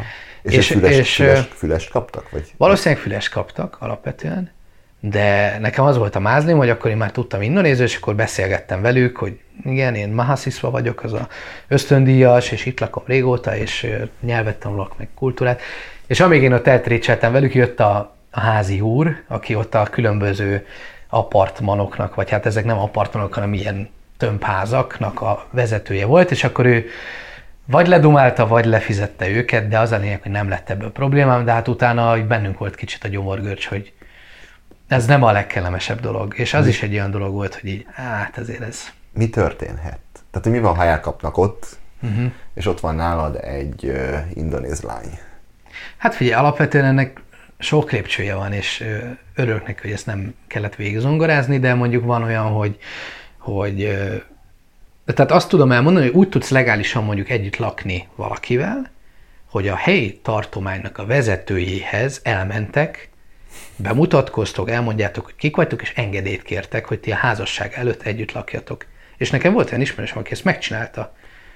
Külföldi a... A, a külföldi a helyi, helyi barátjával, és el kellett menni az ottani tartomány főnökhöz, felöltözve szép ruhába, bemutatkozva, elmesélve, és ő dönti el, azt mondja, hogy jó, áldásra adom, ebbe a lakásba ti lakhattok így együtt hivatalosan. De gondolom, hogyha két indonéz megy oda a házasság előtt, akkor nekik teljesen más a szituáció. És mondjuk ezt azért... Nekik se lehet. Ne, tehát, hogy ők, ők, se, tehát, hogy ők eleve el sem mehetnek, nem? Vagy hogy eleve azért kérhetsz te engedélyt, mert az egyik fél az külföldi? Hmm, ezt Vagy... nem tudom pontosan amúgy, ebben nem vagyok biztos, de valószínűleg azért ott kb. mindenki mindenkit ismer, tehát azért ezek úgy figyelve vannak, meg úgy persze laknak együtt fiatalok, de azért ott úgy ismerve van a rendszer, meg hogy így megy körbe a riasztás, hogy jön a pedzsalán, és akkor nem nyitnak ott ajtót éppen, meg tehát, hogy így ennek egy nagyon szövevényes világa van, és szerencsére nem nagyon mentem bele, és nem sok ilyen tapasztalatom volt, de az, az egyértelmű volt, amikor a tia is ott volt. Én a KTP-t, ez a személyi igazolványát, neki is, meg nekem is le volt fénymásolva. És az úgy fixen meg volt, hogy mi tudjuk, hogy ő ide jöhet, bejöhet többször. Mm. Tehát, hogy a házi úrnak ez le volt beszélve. A hivatalok felé nem volt lebeszélve, vagy a hivatalos ah. szervek felé. De hogy igen, tehát hogy ez, ez is furcsa, mert alapvetően most valaki oda megy Balira tíz napra, az ott fog lakni a hotelbe, vagy akár kibére, vagy nem fog ilyennel találkozni. Ha egy évig ott vagy, és ilyen szituációba kerülhetsz, akkor meg találkozhatsz ilyennel. Ez kemény. Igen, szóval ez egy, ez egy, ez egy olyan dolog, hogy ez, ezt mondjuk nagyon kevesen tudják, és most nagyon uh-huh. bizalmas titkot osztottam Jó. meg a Stereotrip podcast hallgatóival. Helyes. Fejembe szárt a bor. És egyébként volt, most így hirtelen jut eszedbe olyan furcsaság, amit párkapcsolatban mondjuk neked furcsa volt magyarként, nyugatiként, ami, ami mondjuk teljesen normális egy, nem tudom, egy párnál, akik mondjuk két magyar, és mondjuk így, hogy indonéz barátnőd volt. Uh-huh. Hát... Uh, biztos, hogy volt ezer dolog, de most hirtelen nem jut eszembe ilyen. Jó. Nem tudom. Jó, akkor menjünk Meg tovább. ezt itt kiveséztük szerintem jó, a jó, okay. barátnő témát. Jó van. um, még, a, még az emberekkel kapcsolatban um, milyen a humorérzékük? Hát a humorérzékük olyan, mint a, a gyermekeké.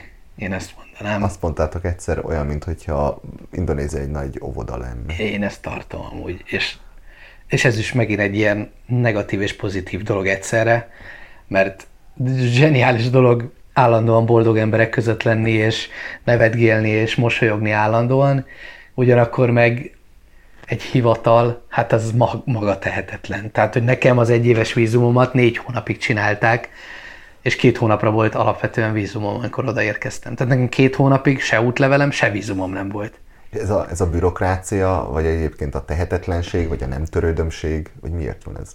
Ez szerintem ez a, hát ahogy Latin Amerikában van ez a mañana, ez itt a Santai, ez a nyugi, ez itt a pápa. Hát a Santai azt jelenti, hogy nyugalom. Ez a Santai di Pantai, az azt jelenti, hogy pihenés a tengerparton.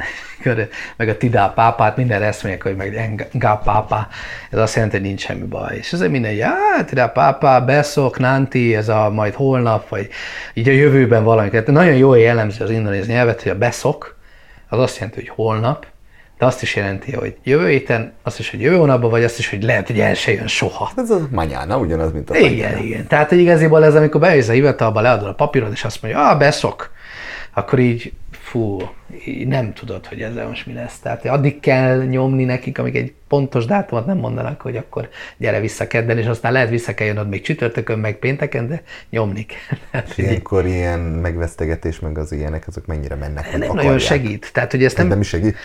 Mármint, Vagy hogy nincs értelme, hogy... Én, én amondó vagyok, hogy tehát, tehát iszonyat nagy korrupció van Indonéziában, mm. tehát rettenetesen nagy. Tehát a rendőrökkel mi úgy kokettáltunk állandóan, hogy így, tehát így, így nem is tudod komolyan venni a rendőrt. Tehát, hogy ott nincs az a szituáció, hogy... Kihúz.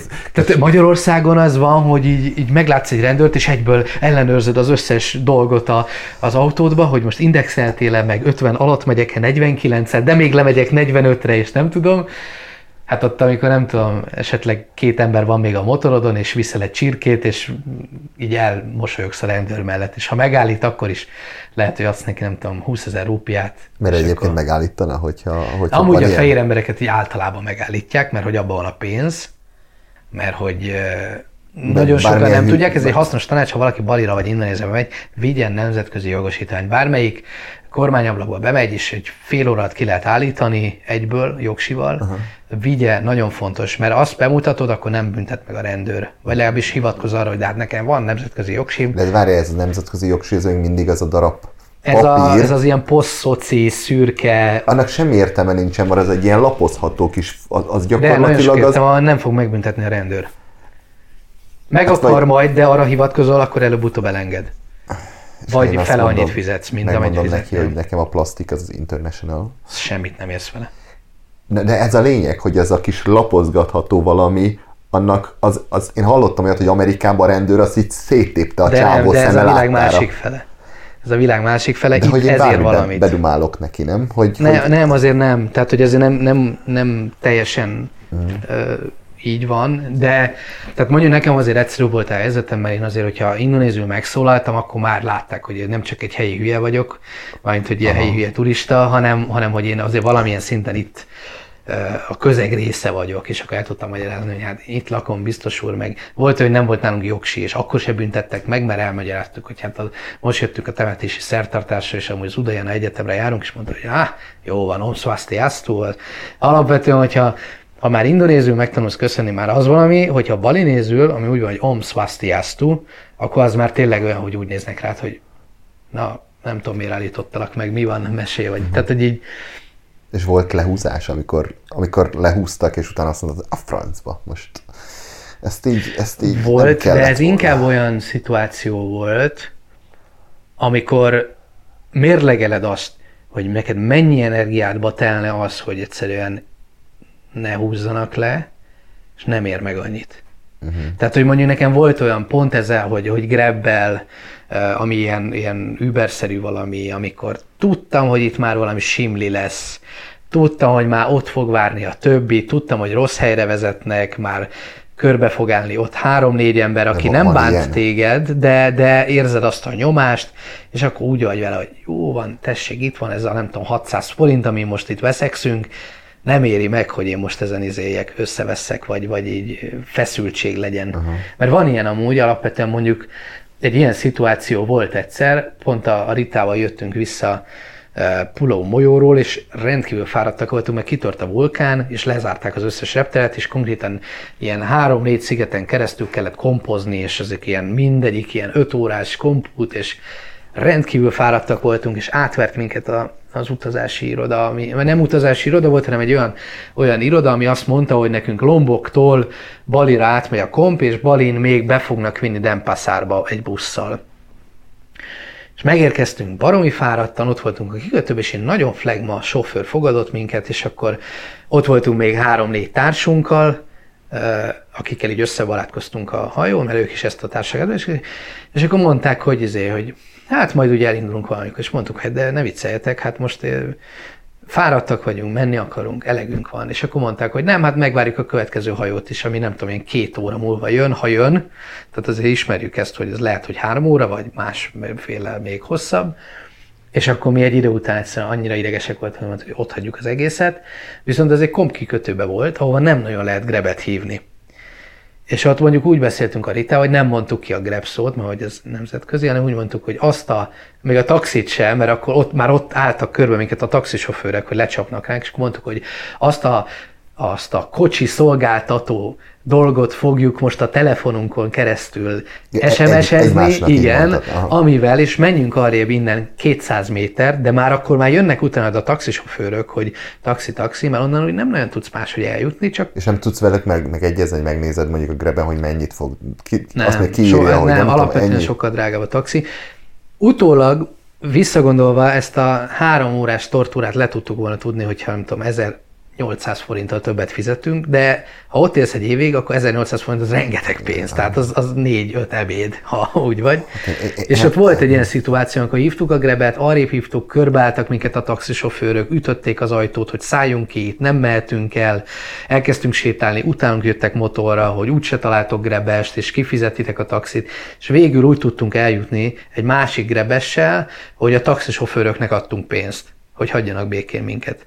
Tehát volt ilyen szint, ami nekem egy, ez az egyetlen ilyen emberekkel kapcsolatos rossz élményem volt Balén, ami egy év alatt azért, tehát hogy így elenyésző. És itt akkor volt olyan veszély, hogy mondjuk fizikailag bántanak? Vagy ilyet, Valószínűleg ilyet, minket ilyet, nem bántottok volna, a sofőrt lehet.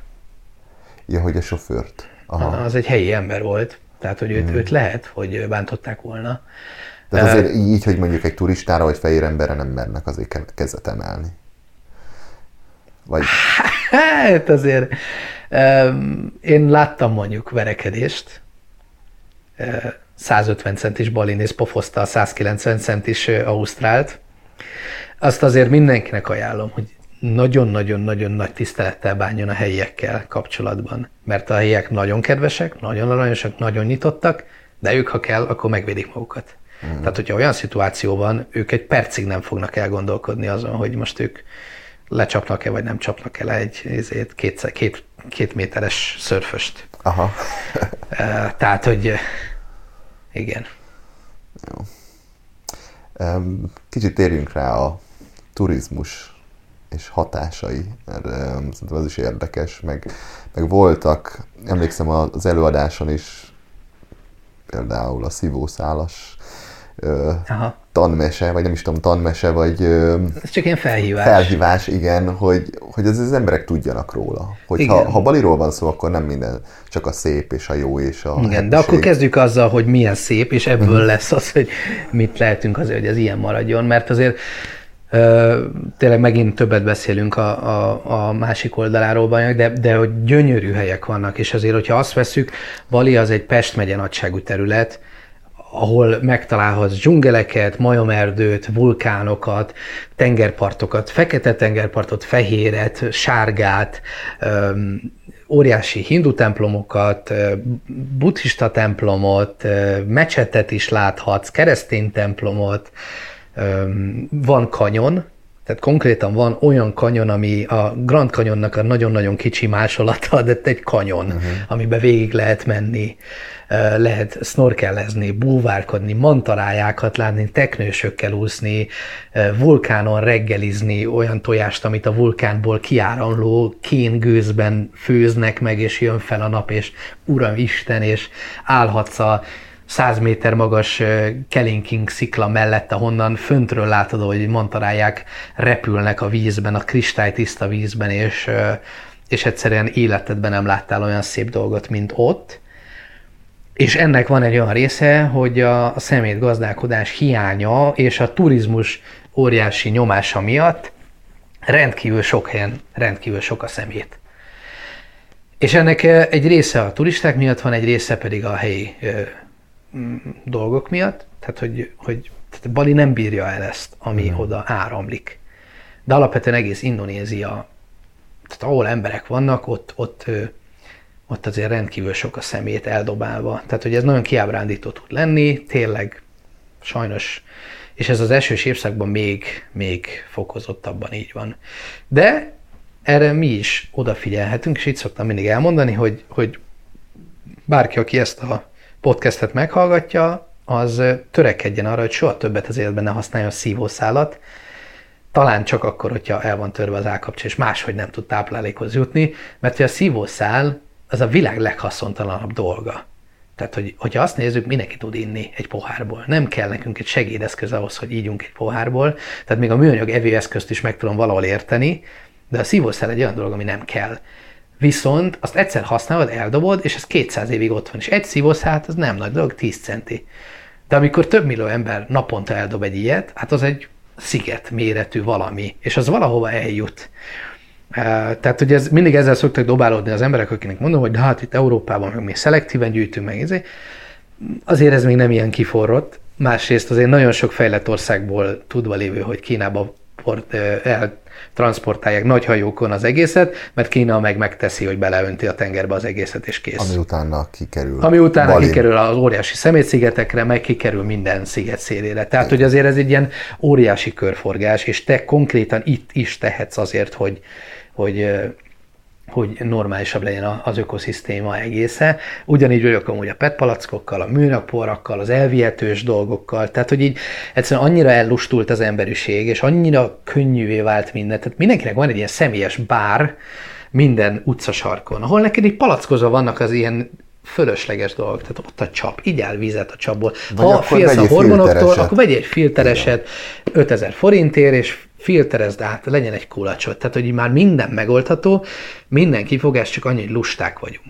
Baromi lusták vagyunk, és nagyon meg fogjuk ezt szívni, sőt, már most nagyon megszívjuk, és tökre más, hogy látod a dolgokat, hogyha te ezzel szembesülsz. Mert persze itthon is, úristen, szemét van Budapesten, mondjuk, de hogy ez így nem szúrja a szemedet. De amikor ott vagy, és élvezni akarod a nyaralásodat, és a fehér homokos tengerpartot felváltja a kupak, a műanyag palacka, a PET palacka, a szívószál, a fésű, a szatyor és a táska, akkor így úgy adja le, hogy Isten, hogy így mennyire el nem és, mondom, és hogy csúnyán a, a És ez egy valós dolog, hogy lehet, hogy elmész nyaralni, kimész a tengerpartra, és nem tudsz belemenni a vízbe. Ez egy nagyon valós dolog. Tehát ez egy, ez egy teljesen reális dolog. Uh-huh. Szóval alapvetően van egy ilyen, ilyen része ennek, hogy, hogy Balin nagyon sok ilyen személy dolog van. Tök jó amúgy, mert idén vezették be azt, hogy nem lehet már kint szívószálat kapni, és műanyag zacskót. Uh-huh. Tehát én bízok benne, hogyha majd visszamegyek most a közeljövőbe, akkor már én is észreveszek valami különbséget, tök jó lenne ezt így látni, uh-huh. meg tök jó. Tehát ez is tök furcsa, hogy érted itt, mi azt hiszem most aláírtuk azt, hogy 2020-tól majd nem lehet. Tehát itt a nagy európai rendszerben tényleg várni kell még nem tudom, éveket arra, hogy, hogy ez megváltozó. Ők meg azt mondták, hogy srácok, ez rossz, hát akkor ne csináljuk. Holnaptól. Igen. Szóval ez is egy tök furcsa dolog, hogy, hogy ugyanakkor meg a nagy szervezetlenségben megvan az, hogy akkor, na, akkor változtassunk, akkor változtatunk. Uh-huh. A, még egy dolog, ami, amire így rá akartam térni ezzel az egész uh, turizmussal kapcsolatban, mint például van ez a Bali Swing, Aha. és ez a sorban állós fotózkodás és hasonló dolgok, mire pont mesélted, hogy nem is tudom melyik templomnál volt, hogy amikor voltál először, alig voltak, egy év után pedig már sorba állnak, Igen, hát ez a... hármat lehet Igen. fotózni. Igen, a Pura Lempoyang templom, ami egy ilyen, hát aki kutakodik Bali után biztos, hogy beleütközik olyan képekbe, ahol van egy gyönyörű balinész kapu, és a háttérben ott van az Agung vulkán és ez egy zseniálisan szép hely szerintem. Tehát maga a templom is szép, az atmoszféra is szép, meg tényleg ez a, ez nagyon, tehát hogy tényleg egy nagyon ikonikus látvány. És én, amikor először ott voltam, akkor voltunk szerintem hatan. Most láttam olyan képeket, hogy konkrétan kialakítottak már sorokat, és akkor van egy ember, aki mondja, hogy most jöhetsz, három kép, izé, ilyen szög, olyan szög, amolyan szög, utána hogy megfotoshopolják az egészet. Tehát azt a kaput nem lehet úgy lefotózni, hogy ez szimmetrikusan álljon, csak ezt mindenkinek mondom, hogy Igen. ha az úgy van felépítve, hogy ez nem szimmetrikus, és mindenki átfotoshopolja, hogy berakja a tócsát elé, hogy tükröződjön, és ez is egy tök negatív hatás az Instagramnak, meg ezeknek, és mondjuk nekem ez ilyen arszpoetikám volt, hogy én nem nyúlok be a fotóimba. Tehát, hogy én az Instagramomon mindig olyan képeket rakok ki, amik természetesen szerkesztően, mi, mi a digitális technikát muszáj utó munkázni, de én nem veszek ki semmit, és nem rakok bele semmit a képeimbe. És ez szerintem nagyon el tudja rontani az emberek elvárásait, végnézik a balin, és vannak olyanok, hogy odaraknak a, odarakják a vulkánt, ahol nincs. És nekem volt olyan, hogy elküldték azt a képet, hogy ez hol van. És azt mondtam, hogy na, a kép alsó része ez egy másik szigeten van, ez pedig Balin. De ezt így sose fogod látni. Ez össze van montázsolva. És, és bődületes, hogy milyen képek vannak amúgy Baliról. És az a durva, hogy nem kéne ezt csinálni, mert tényleg gyönyörű tájak mm. vannak. Tehát a fölötted lévő Kellinking szikla is itt a szobámba ülünk, és ki van rakva, az egyik kedvenc helyem. Ez, hogyha valaki a mobiljával lekapja, az is olyan kép, hogy a Nadióba le lehet rakni. Ez a Nusa Penida. Ez Nusa Penida, ez a pont mellette lévő kis sziget. Amire szintén azt mondtad, hogy amikor még te voltál, akkor nagyon nem fel, vagy hát nagyon kevés turist Akkor kezdett, kezdett ez tök érdekes. És azóta meg igen, már nagyon felkapták? Igen. Tehát Nusa Penida egy olyan helyszín, amit ilyen 2017-18-ban fedeztek fel, hogy az oda érdemes átmenni. És, és én még amikor legelőször voltam 2017. szeptemberében, igen, hogy volt? igen, azt hiszem 2017. szeptemberében, akkor mi ezen a bizonyos Kellinking sziklánál szerintem ott voltunk tizen. És gyönyörű volt, és érintetlen, és nem tudom micsoda. Amikor visszamentem rá mondjuk kilenc hónapra, igaz, hogy akkor egy jobb szezonban voltunk, de hát nem tudom, szóval ott volt 2000 ember. És sorbanállás, és fotózkodás, és le akarnak menni, de nem menne, nagyon nehéz lemenni amúgy magához, a parthoz. Tehát, hogy régen olyan volt, hogy egy részig volt ilyen nagyon eszkábált pár lépcsőfok, és a végén le kellett mászni. És egy kötél volt kifüggesztve, hogy azon vissza tudsz kapaszkodni. Tehát, hogy tényleg nem, amúgy akkor nem is ajánlottam senkinek, hogy oda lemenjen, mert veszélyes konkrétan. Most már kezdenek ilyen fakorlátot odarakni, meg lépcsőt, de így is meghal egy-két ember amúgy évente. De amúgy mindig azt mondom, hogy menjenek el a másik oldalra, sokkal szebb, és nincs ott senki. Tök durva, hogy még vannak mondjuk 2017-ben még mindig van olyan hely, amit nem fedeztek Rengeteg föl, van. És, amúgy... és most fedezik fel, és hirtelen internet, Igen. kirakja valaki az Igen. Instán, influencer, Igen. meglátja, nem tudom, több ezer ember, és mindenki el akar menni. És, és amúgy elmondom neked, a következő ilyen hely Indonéziában, az Jáván van, uh-huh. egy vízesés, nem tudom most pontosan mi a neve, basszus, elfelejtettem, de egy ilyen kör alakban van egy óriási vízesés sorozat, tehát ott van, nem tudom, 20 kis vízesés egymás mellett, és tényleg olyan, olyan helyszín, ami ilyen filmekbe való. Uh-huh. Szerintem az lesz a következő ilyen nagy dobás, hogy oda, oda menj el, ha Indonéziába mész. Uh-huh. De ezek folyamatosan fluktuálódnak amúgy. Tehát, van, hogy eltűnik, újra felkapják. Hát vagy... igen, amúgy az eltűnik, az nem nagyon van, inkább kevésbé lesz olyan érdekes. Tehát, hmm. hogy azért, azért vannak ennek ilyen felívelése és leívelése. Hmm. De, tehát olyan sose lesz, mint mondjuk az Ankorvatnál, hogy 900 évig nem vetnek oda, és benövi a dzsungel, és aztán megtalálod, hogy hú, itt van a világ legnagyobb eh, vallási komplexuma. De hogy igen, tehát hogy mindig van új dolog, egyszerűen mindig találnak mm. új dolog. Tehát Indonézia, hát 17 ezer szigetről beszélünk. Hát minden szigeten van jó pár olyan ikonikus helyszín, tehát ez azért nem úgy kell elképzelni, mint hogy uh-huh. lemész Budapestről Szegedig a vonaton, és végig búzatábla, és kukoricatábla, és búzatábla, és kukoricatábla, hanem tényleg, tehát a Balin azért voltak olyan, olyan helyszínek, amik így nincsenek rajta a térképen, és így megálltunk fotózkodni állandóan, mert hogy így megvittem oda embereket, mert ez gyönyörű hely. Mondjuk ilyen a Jatilovik rizsföld is, hogy, hogy általában az emberek elmennek a Tegelalánkhoz, ami szép, de ott mászkál az összes turista, nem annyira átlátható az egész, és elmennél egy órát a Jatilovikhoz, ami amúgy az UNESCO világörökség része, és ilyen több üzé, hektáron keresztül lévő rizsföld rendszerek vannak, akkor egy tízszer szebb látványt látnál. Uh-huh. Csak hát nem ez van a, nem ez van a prospektusban. Meg az útikönyvekben. Meg az útikönyvekben uh-huh. semmi a...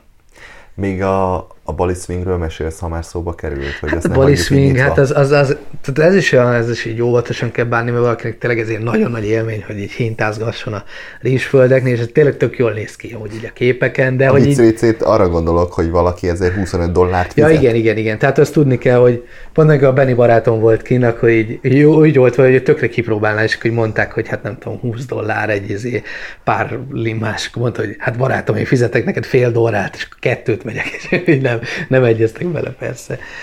Ez is Ez olyan, egy hinta. ez egy hinta, ez egy óriási nagy hinta, amiből amúgy nemrég kiesett egy ember és meghalt, ezt csak úgy mellékesen mondom, hogy az Indonéziában tudjuk, hogy milyenek a biztonsági rendszerek, figyeljen oda mindenki az ilyeneknél. Egy nagyon nagy hinta, ami ki suhan a rizsföldek fölé, vagy a, nem tudom, általában rizsföldeknél van ez. És a minél frekventáltabb rizsföldnél van, annál drágább, és annál nagyobb a sor, és annál jobban lehúznak. És tehát ugye ez szerintem egy olyan dolog, hogy így, tehát én erre nem pazarolnék időt. Én nem, nem akartam elhinni, hogy az utazási irodánál ki volt írva, hogy te előre foglalhatsz helyet, uh-huh. és ki volt rakva, hogy fizethetsz, nem tudom, mi, milyen bankkártyával, hogy itt tudsz foglalni helyet Igen, a igen, Bali ilyen van. És mondom, ezt nem Ez egy, ez el. egy program ponttá válik sajnos, mert, és, de ez egy ilyen korkép amúgy a, a világunkról, hogy, és ez, ez szerintem szörnyű, és furcsa, furcsa, ez egy furcsa dolog amúgy, ez az állandó fotózkodás. És én, tehát, hogy, mert hogy én azért fotózok.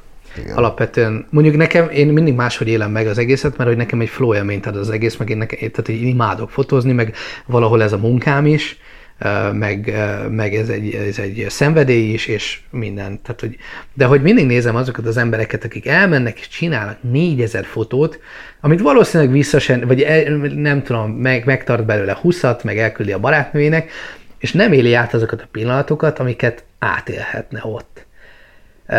És amúgy tökéletes, a YouTube csatornámon csináltam egy videót, így a fotózás öt alapszabályáról, arról, hogy egy picit próbálok abba az irányba is elmenni, még nem csináltam meg ezt a videót, de akarok olyat is, hogy hogy, hogy tudjál mondjuk tényleg két fotót csinálni, ami úgy beállítol és szép, és meg van emlékbe, de hogy utána meg úgy élvezd azt, amit látsz. Tehát ne, ne állandóan azzal menjen el az időd, meg a figyelmed, hogy, hogy te ezt úgy örökítsd meg, hogy rajta legyen, meg szép legyen, meg az szép legyen, meg, mert, mert elmegy az időt, tehát ne azzal törzsd az idődet, hogy, tehát én nem azt mondom, hogy legyenek emlékeid, meg csinálj szép képeket, meg videókat, de, de olyan normális korláton belül. És szerintem ez egy betegsége a mai nemzedékünknek, hogy nem tudjuk megélni a pillanatokat. Ennél már csak az a rosszabb, és egy humorista mondta, hogy az az utazás, hogy veszel egy úti könyvet, elmész arra a helyre, hogy lefotózd ugyanazt a képet, ugyanabból a szögből, ami benne van az úti könyvben. Igen, és egy kicsit ugyanez az Instagram, hogy valaki megnézi, hogy ú, valaki csinált innen egy képet, nekem ugyanaz a kép kell. Na igen, ez meg a másik. Ugyanaz. Igen, igen, igen, igen, igen, igen. Ez az egyik alappont ebbe a videóban amúgy, hogyha meglátsz valamit, hogy ezt így, ú, ezt le akarom fotózni, Kerüld száz százalék, hogy nem az a legjobb szög, amikor te megálltál, és így szem magasságból lefotózol. Biztos, hogy nem az a legjobb fotó, amit Keres te új kész. perspektívát. Keres új perspektívát, meg legyen kicsit kreatívabb, meg nem tudom. Tehát amúgy ebből egy tök jó programot is lehet csinálni, és tényleg kreatív képeket csinálni, meg ilyenek. Tehát én nem azt mondom, hogy tehát én örülök, hogyha az emberek fotóznak, mert szerintem egy tök jó dolog.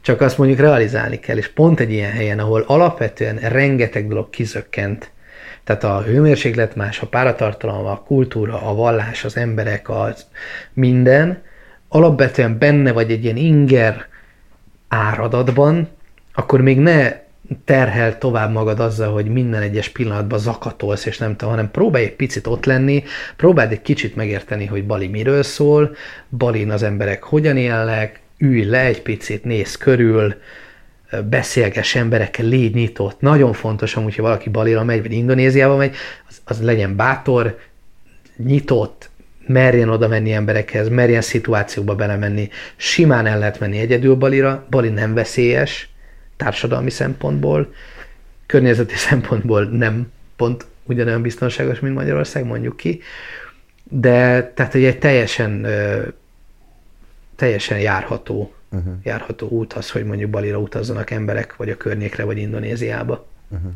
Neked mi az, ami most a legjobban hiányzik onnan? Baliról? Uh-huh.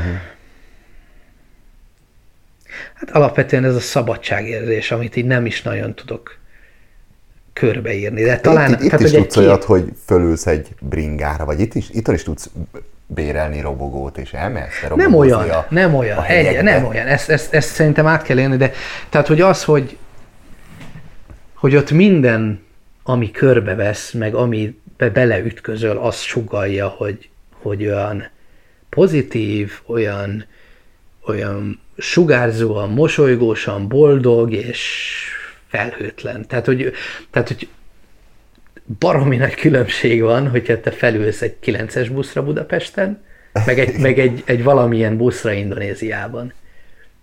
Tehát, hogy leírhatatlan nagy különbség van. De csak ez azért van, mert külföldön vagy, és mondjuk ha Nem, össz- ez, ez nem azért van. De ha mondjuk tájföldön ülsz fel egy Ott buszra, is mást érzel. És akkor mitől, mitől más a, a balin, hogyha föl, de mondjuk nincsenek is buszok balin, nem? Ne, már nem olyan buszra gondoltam, hogy, hogy tömegközlekedés, mert nincs tömegközlekedés, ez egy fontos információ, hanem inkább az, az hogy, hogy tehát ott is van olyan, hogy egy busz, van egy-két ilyen járat, egy járat van azt hiszem, ami így nagyvárosokat érint. De ez De akkor mitől más mondjuk, hogyha ez balin történik, és mondjuk nem Egyiptomban, nem, nem tudom, Mexikóban, vagy nem Tájföldön. És nincs meg, már eleve veszed azt, hogy van egy külföldérzés, és a külföldön Aha. vagy tök jó, de mitől, balin, mitől más ez még? Ha más.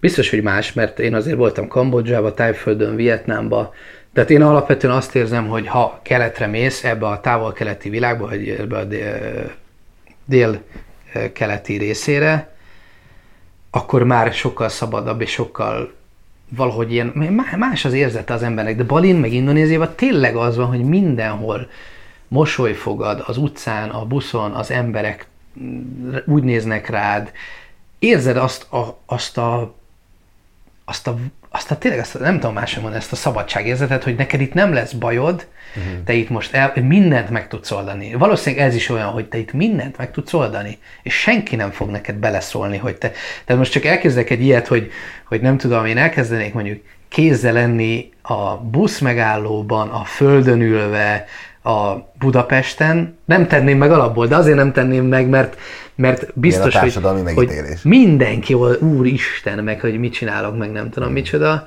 De, Tehát pont volt egy ilyen szituáció, hogy hazajöttem Baliról egy év után, és vettem egy cipőt az egyik áruházba, és ott kimentem a boltból, leültem a padra, és így átvettem a cipőmet, és így volt, egy volt egy barát, és nézem, unom Isten, te itt átveszed a cipődet.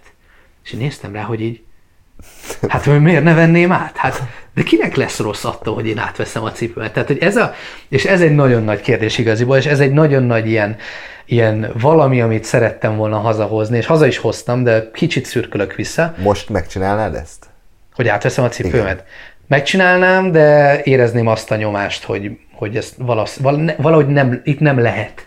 Érted? Ha. Tehát ez a fajta szabadság van, hogy ott igaziból egyrészt nem is néznék, hogy te most miért veszed át a cipőt, mert miért ne vehetnéd át? Tehát egy ember vagy, aki vett egy új cipőt, vedd át a cipőt, mert az kényelmes. Neked attól jobb lesz, nekem meg nem lesz rosszabb. Tehát miért ne csinálnád? Erre először haza kell vinni, de Hát, de, hülyeség. de hülyeség, nem? Tehát Persze. tök hülyeség. De ne vehetnéd át. És rengeteg ilyen dolog van. Tehát, hogy így, így, így, így ilyenek, hogy mondjuk volt ilyen, hogy, hogy én így lemennék egy, egy, tehát találkoztam egy barátommal, és mondtam, hogy itt vagyok kint az utcán, az irodád előtt, hogy fia, hozzá már ki egy kávét, ígyunk meg egy kávét, és mondta, hogy de hogy hogy vigyem ki a kávét az utcára?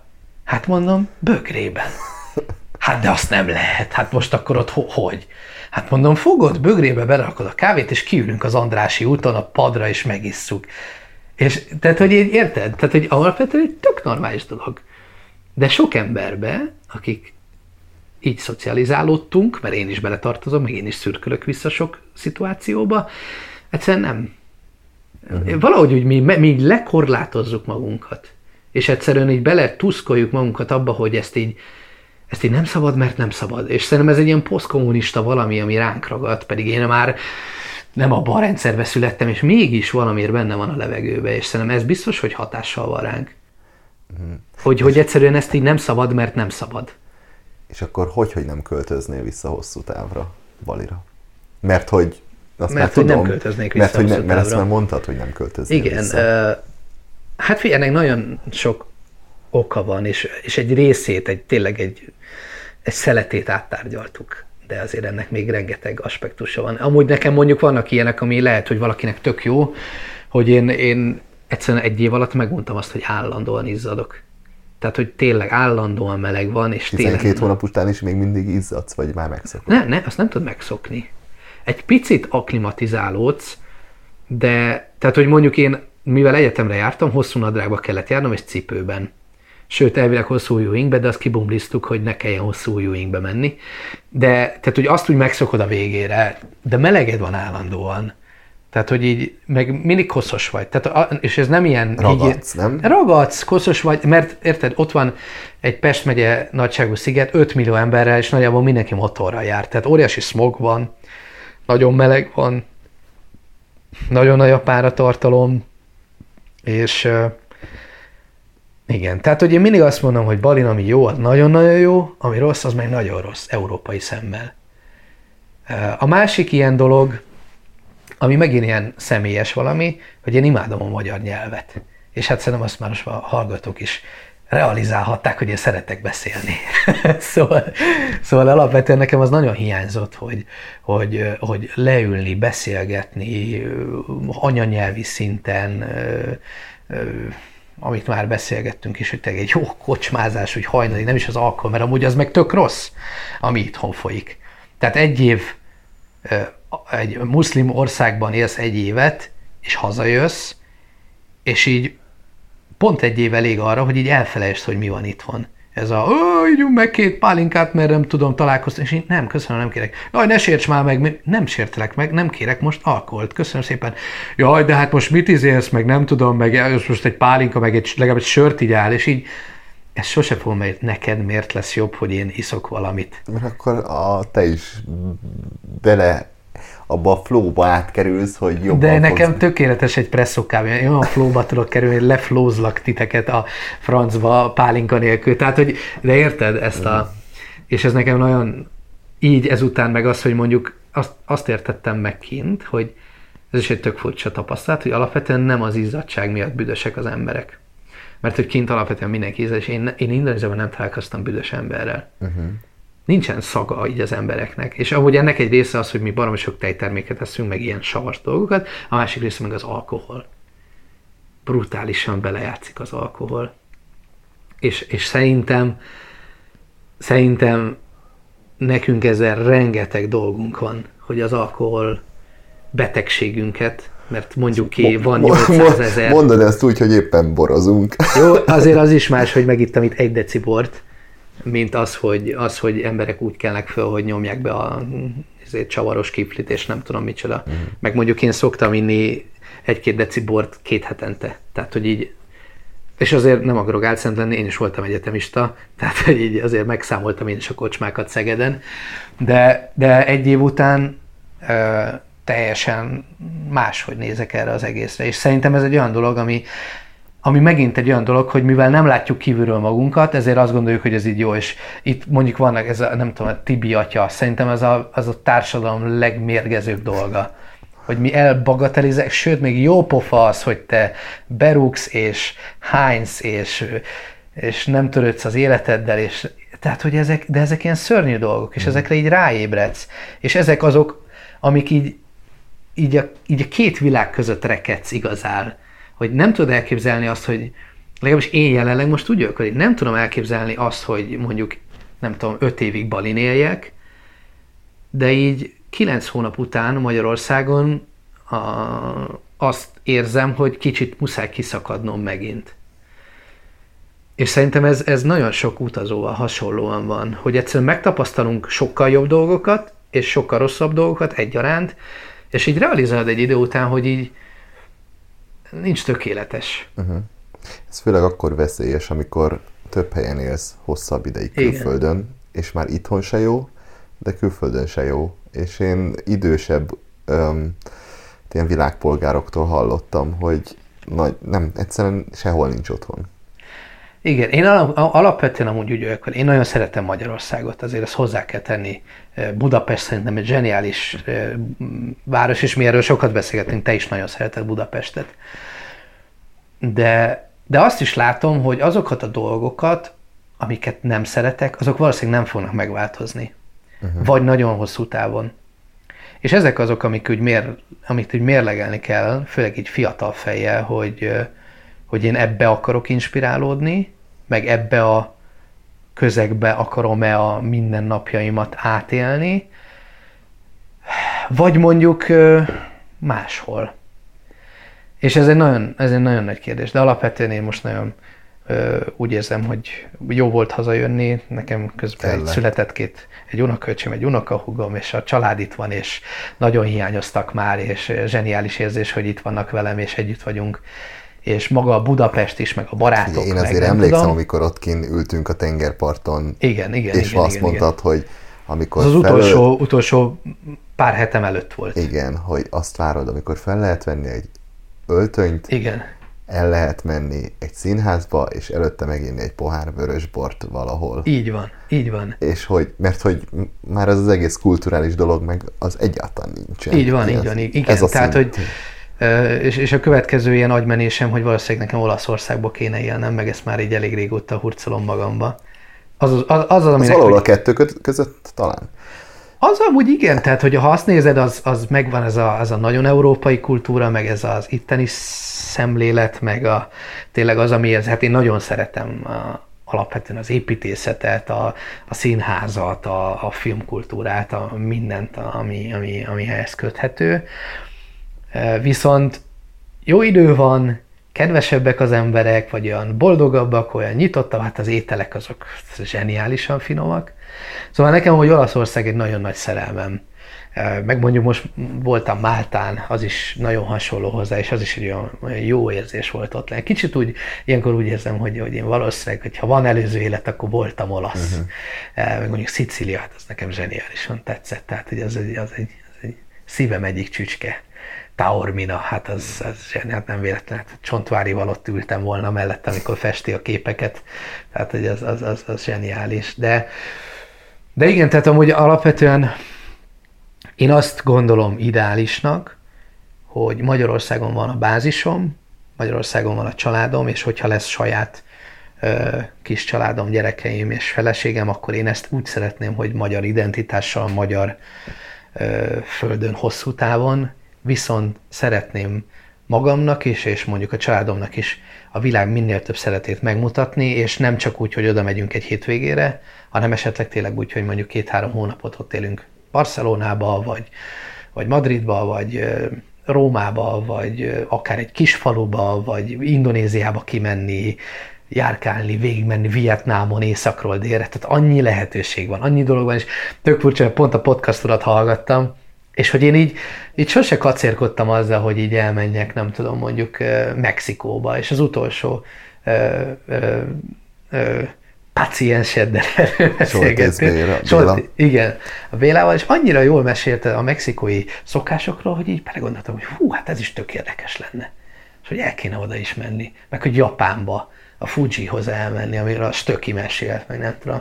És azért nagyon jó, mert Magyarországon azért kialakult most már egy ilyen, egy ilyen komolyabb utazós mag, és ennek azért vannak találkozók a Járatlan Utakon Fesztivál, meg azért ott van egy-két youtuber, meg blogger, meg vlogger, meg mindenki, és hogy így annyira jó, amikor megosztjuk egymással a tapasztalatokat, és mindenkinek, hogy megvan kicsit ez a körbepisírt területe, hogy így, mi az, amit Ki, úgy igazán igen. ismer, és akkor tök jól tudja ezt átadni, és én is bízom benne, hogy, hogy jól tudok átadni dolgokat így egy év után, ezt majd a hallgatók eldöntik de hogy ez nagyon inspiráló tud lenni, és tényleg vele, nincs, nincsen jó válasz arra, hogy hol jó élni, mert vala, pont a Bárány Robi mondtam, hogy az Uzon TV-től, hogy mindenhol jó, csak meg kell találni, hogy miért. És, és, és ez tényleg valahol így van.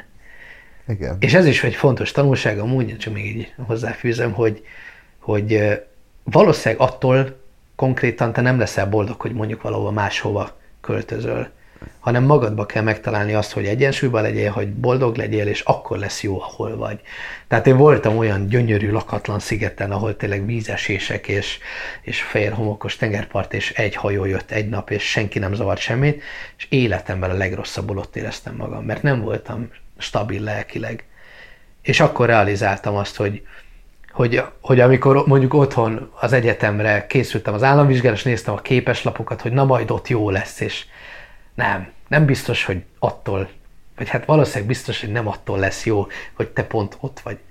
ez javíthat a kedélyállapotodon, főleg rövid távon, de hosszú távon nem az fogja meghatározni az életedet, hogy te helyszínileg hol vagy, vagy valószínűleg legalábbis az enyémet nem. Én mindig próbálok úgy beszélni, hogy az én életem be ezek hogy alakultak. Lehet, hogy másnál tök máshogy van, de én alapvetően azt tapasztaltam, hogy, hogy az nagyon-nagyon fontos, hogy te hogy vagy magaddal lelkileg és a körny- környezeteddel. És az nagyon befolyásolja magát az utazást is. Kikkel találkozol, miket élsz át, és stb. Na, ez nagyon szép volt a vége. Hát, próbáltam. Um, még mielőtt rákanyarodok a fix kérdésekre, Oh. ugye vannak fix kérdések. Igen, 5 plusz 1. Három. Három. Okay. Három. Felkészültem. Látom. Mond, gyorsan még mondd el a csatornáidat, hogy, Jó. hogy hol mit találnak rólad. Jó, hát alapvetően nekem van egy, tehát hogy mindegyiknek az a neve, hogy navigátor. Most már az Instagramon navigátor travel photography. Láttam, hogy mert átírtad. azt A... át kellett írnom, ezt most nem fejtem ki, hogy miért. A lényeg az, hogy nekem van egy Facebook oldalam, a navigátor, ennek van amúgy egy csoportja, az utazás közben fotóztam, videóztam, ahol bárki rakhat be képet, videót, tehát ezt azért hoztam létre, mert én annól, amikor kerestem olyan csoportot, ahol utazással kapcsolatos fotókat lehetett volna rakni, vagy megbeszélni egymással, nem volt. Szóval úgy voltam, hogy csinálok. Tehát oda bárki amúgy bejelentkezhet, egy zárt csoport, de mindenkit beveszek, és én örülök Jó. neki, hogyha oda emberek posztolnak. Alapvetően van a Facebookon, van az Instagramon, amit navigátor travel photography lehet most megtalálni. És... Elég aktívan használsz. Én ezeket minden, tehát én mindegyik platformon, ami ilyen képmegosztós, ott minden nap szoktam posztolni, minden nap szoktam valamit azért adni magamból, meg a, a tapasztalataimból. Illetve van a YouTube csatornám, ami ugyanúgy navigátor néven fut, és ott pedig alapvetően véve azokról a helyszíneket mutatom be, ahova elutaztam. Tehát van szó, tehát nagy részben van szó Indonéziáról, Baliról, azon belül sok epizód Balin játszódik, az, az, hogy mondjuk ha valaki tervez Balira utazni, akkor mik, tehát van ilyen mondjuk, hogy a top 10 helyszín Balin, amit mindenféleképpen érdekes, érdemes berakni, van ilyen, hogy mi jó, mi rossz Balin, mire figyeljetek, mm, Te, akkor... te hogy jutottál ki? Én hogy jutottam ki, hogy tudsz kijutni egy évre, mert amúgy nagyon érdekes, hogy én is egy évre kijutottam egy ösztöndíjjal, ez bárki számára elérhető, aki 35 évnél fiatalabb és még nem házas, és van angol nyelvvizsgája, de erről is van fönn egy videó, azt is ajánlom mindenkinek szívesen.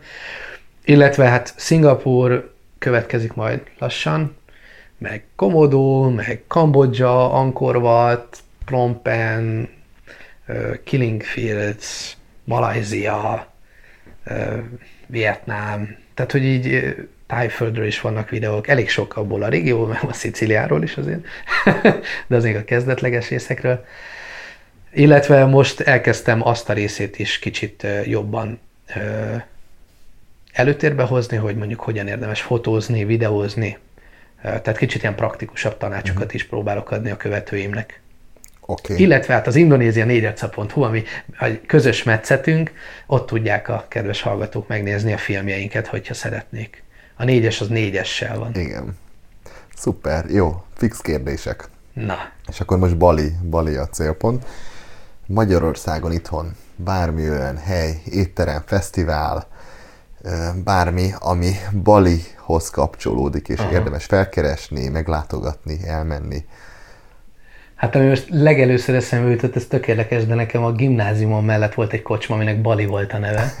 De hogy ez valószínűleg a Balázs tulajdonos miatt. Azt nem ajánlom senkinek.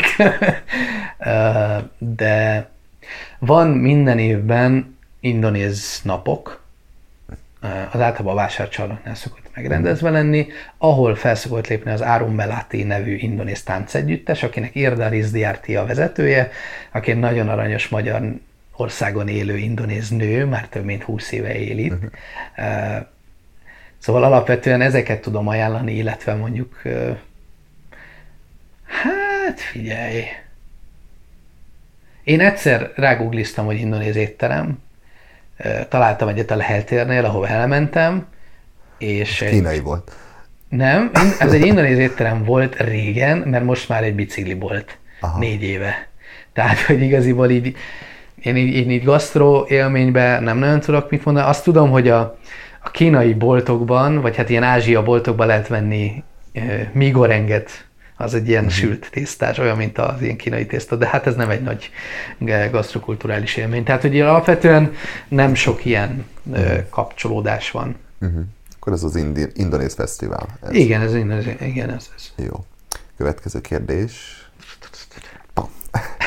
Milyen applikációkat használsz utazás tervezéshez, uh-huh. utazás közben? És próbálj olyanokat, ami esetleg Balihoz mondjuk a, a Gojek, Aha, amit, jó, amit jó, szerintem, jó. Öm, illetve jó. ami... Tehát ami ott hasznos. Igen, ott hasznos. Ami most gyorsan eszembe jutott, ami tök hasznos tanács, hogy a, ha valaki Balira megy, vagy bárhol megy amúgy a világon, akkor a Google Maps-on meg tudja csinálni azt, hogy offline letölti a térképet. Ez nagyon, én nagyon örültem volna, hogyha annó, amikor elkezdtem utazni, ezt tudom. Mert mindig akkor jössz rá, hogy nincs neted megnézni, hogy hol vagy, amikor már ott vagy. Uh-huh. Ha te tudod, hogy el fogsz utazni mondjuk Balira, akkor még amíg van Wi-Fi, a Google Maps-on megtaláljátok azt, hogy offline térkép letöltéssel letöltitek, és utána bármikor tudjátok használni. Ez nagyon hasznos Balin, hiszen nagyon-nagyon kis utcák vannak, tehát teljesen másod tájékozódni, mint Magyarországon mondjuk.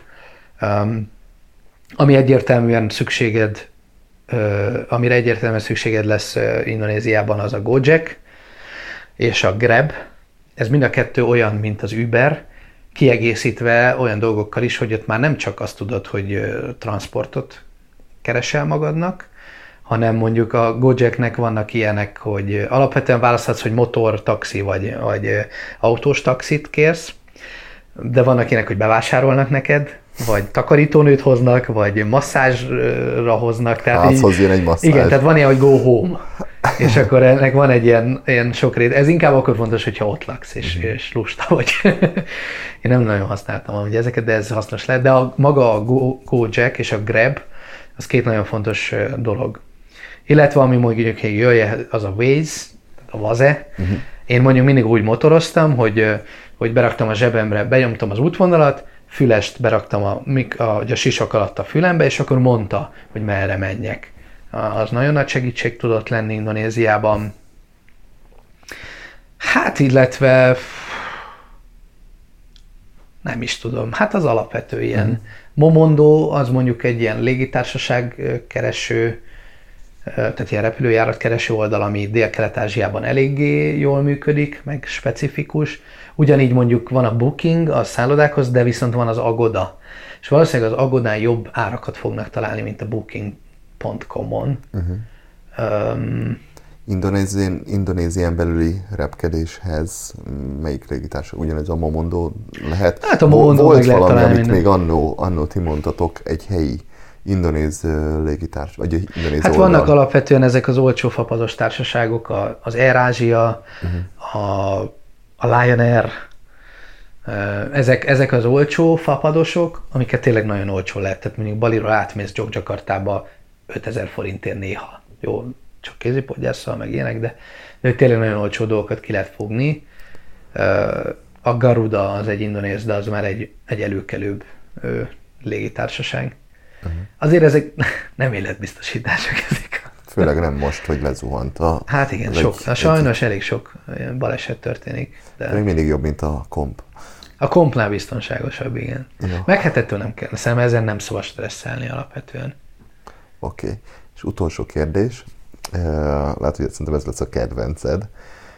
Hogy számodra milyen olyan legyen film, könyv, zene, ami számodra inspiráló volt, és ajánlanád a hallgatóknak, hogy érdemes nekik is megnézni, meghallgatni, elolvasni. Uh-huh. Lehet Indonézia is, hát Bali is, mondja, de lehet, mondja be a hogyha, saját filmüket. Hát az a, az a minimum, hogy a sajátunkkal kezded. Hát akkor újra ajánlanám az Indonézia négy arcát. A Bali részt? Mindegyik részt hogy alapvetően, mert azért szerintem mindegyik részben megpendítünk olyan dolgokat, ami egy nagyobb képet ad Indonéziáról a, a kedves nézőnek. Nem tudom, hogy az volt-e már szó erről, egy podcaston belül, de hogy mi négy különböző népcsoportot, az indonéz embereken belül különböző népcsoportokat látogattunk meg. Volt köztük benszülöttek a mentavályoknál, a bácsók, akik tengeri cigányokként éltek évszázadokon keresztül, és most cölöpházakon élnek, a toradzsák, akik keresztény a jelenük, viszont animista hagyományokra épül az egész, és bivaj ceremóniák, bivaj mészárlási ceremóniák vannak, egy halotti szertartás, amit végigkísértünk, tehát hogy igaziból mindegyik ilyen filmünkből is különböző szeleteket tudnak beépíteni az oda látogató emberek, illetve inspirálódhatnak, hogyha más is szeretnének látni. De hát egyértelműen, hogyha valaki Balira utazik, akkor nagyon hasznos lehet, hogyha ezt a filmünket megnézi.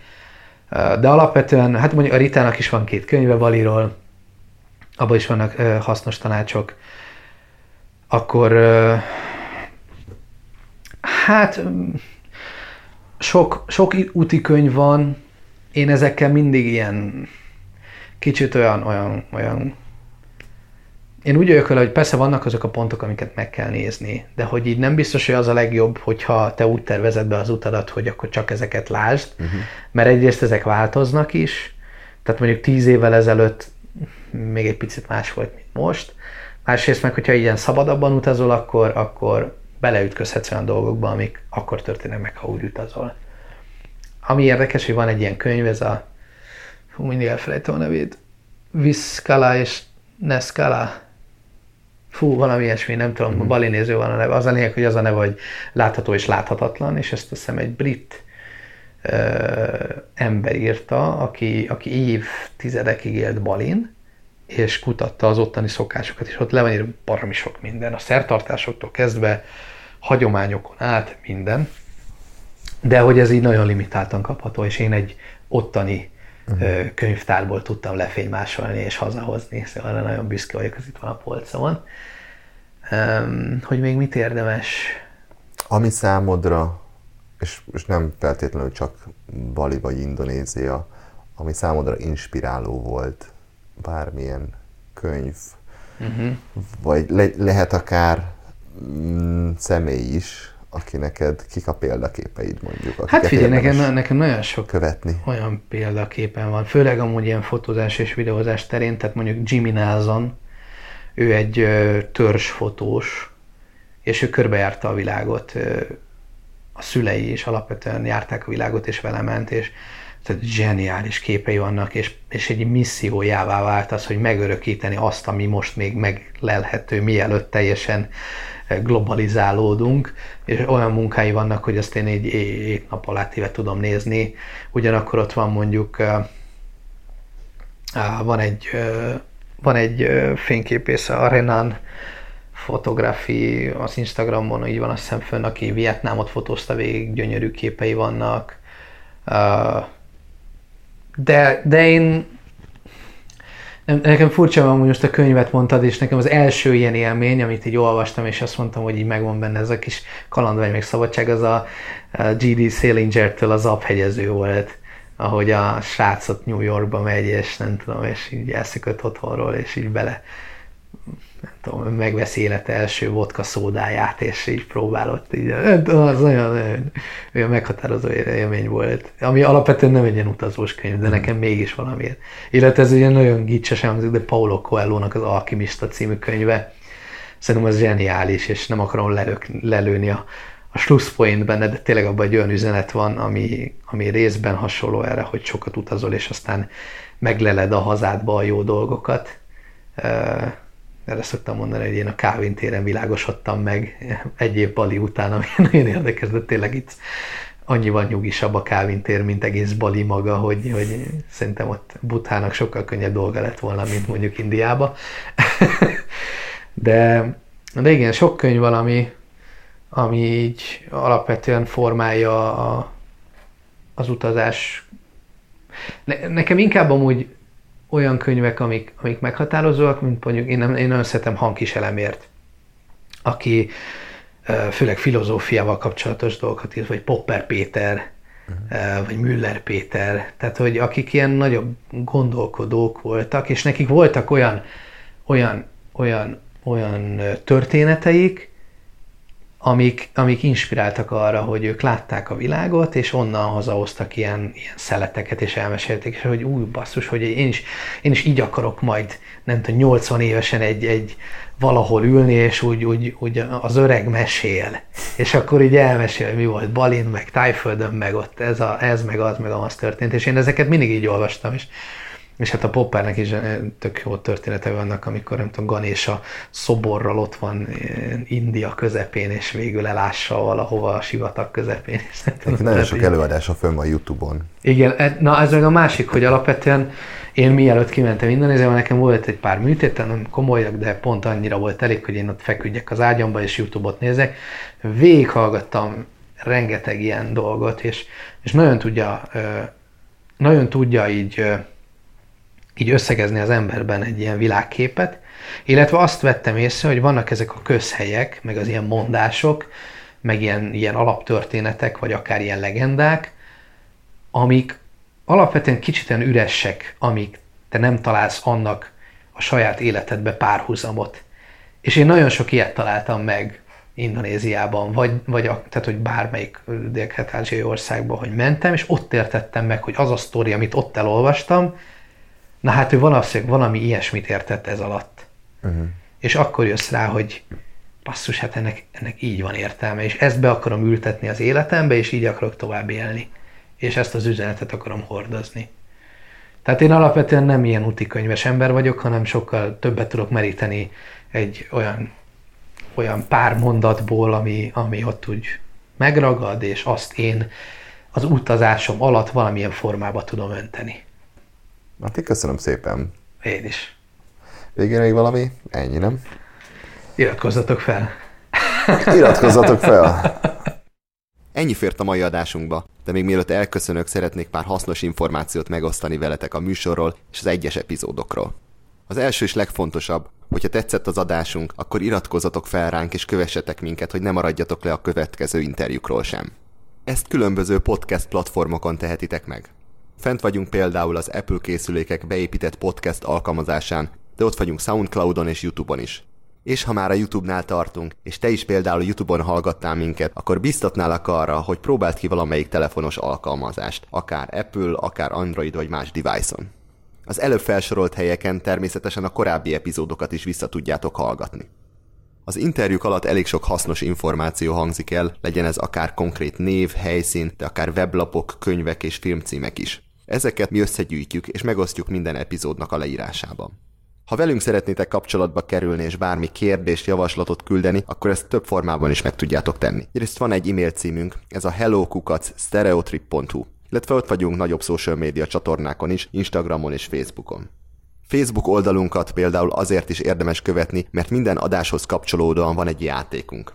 Új epizódokkal két hetente kedden jelentkezünk, addig is jó utazást mindenkinek, és sziasztok!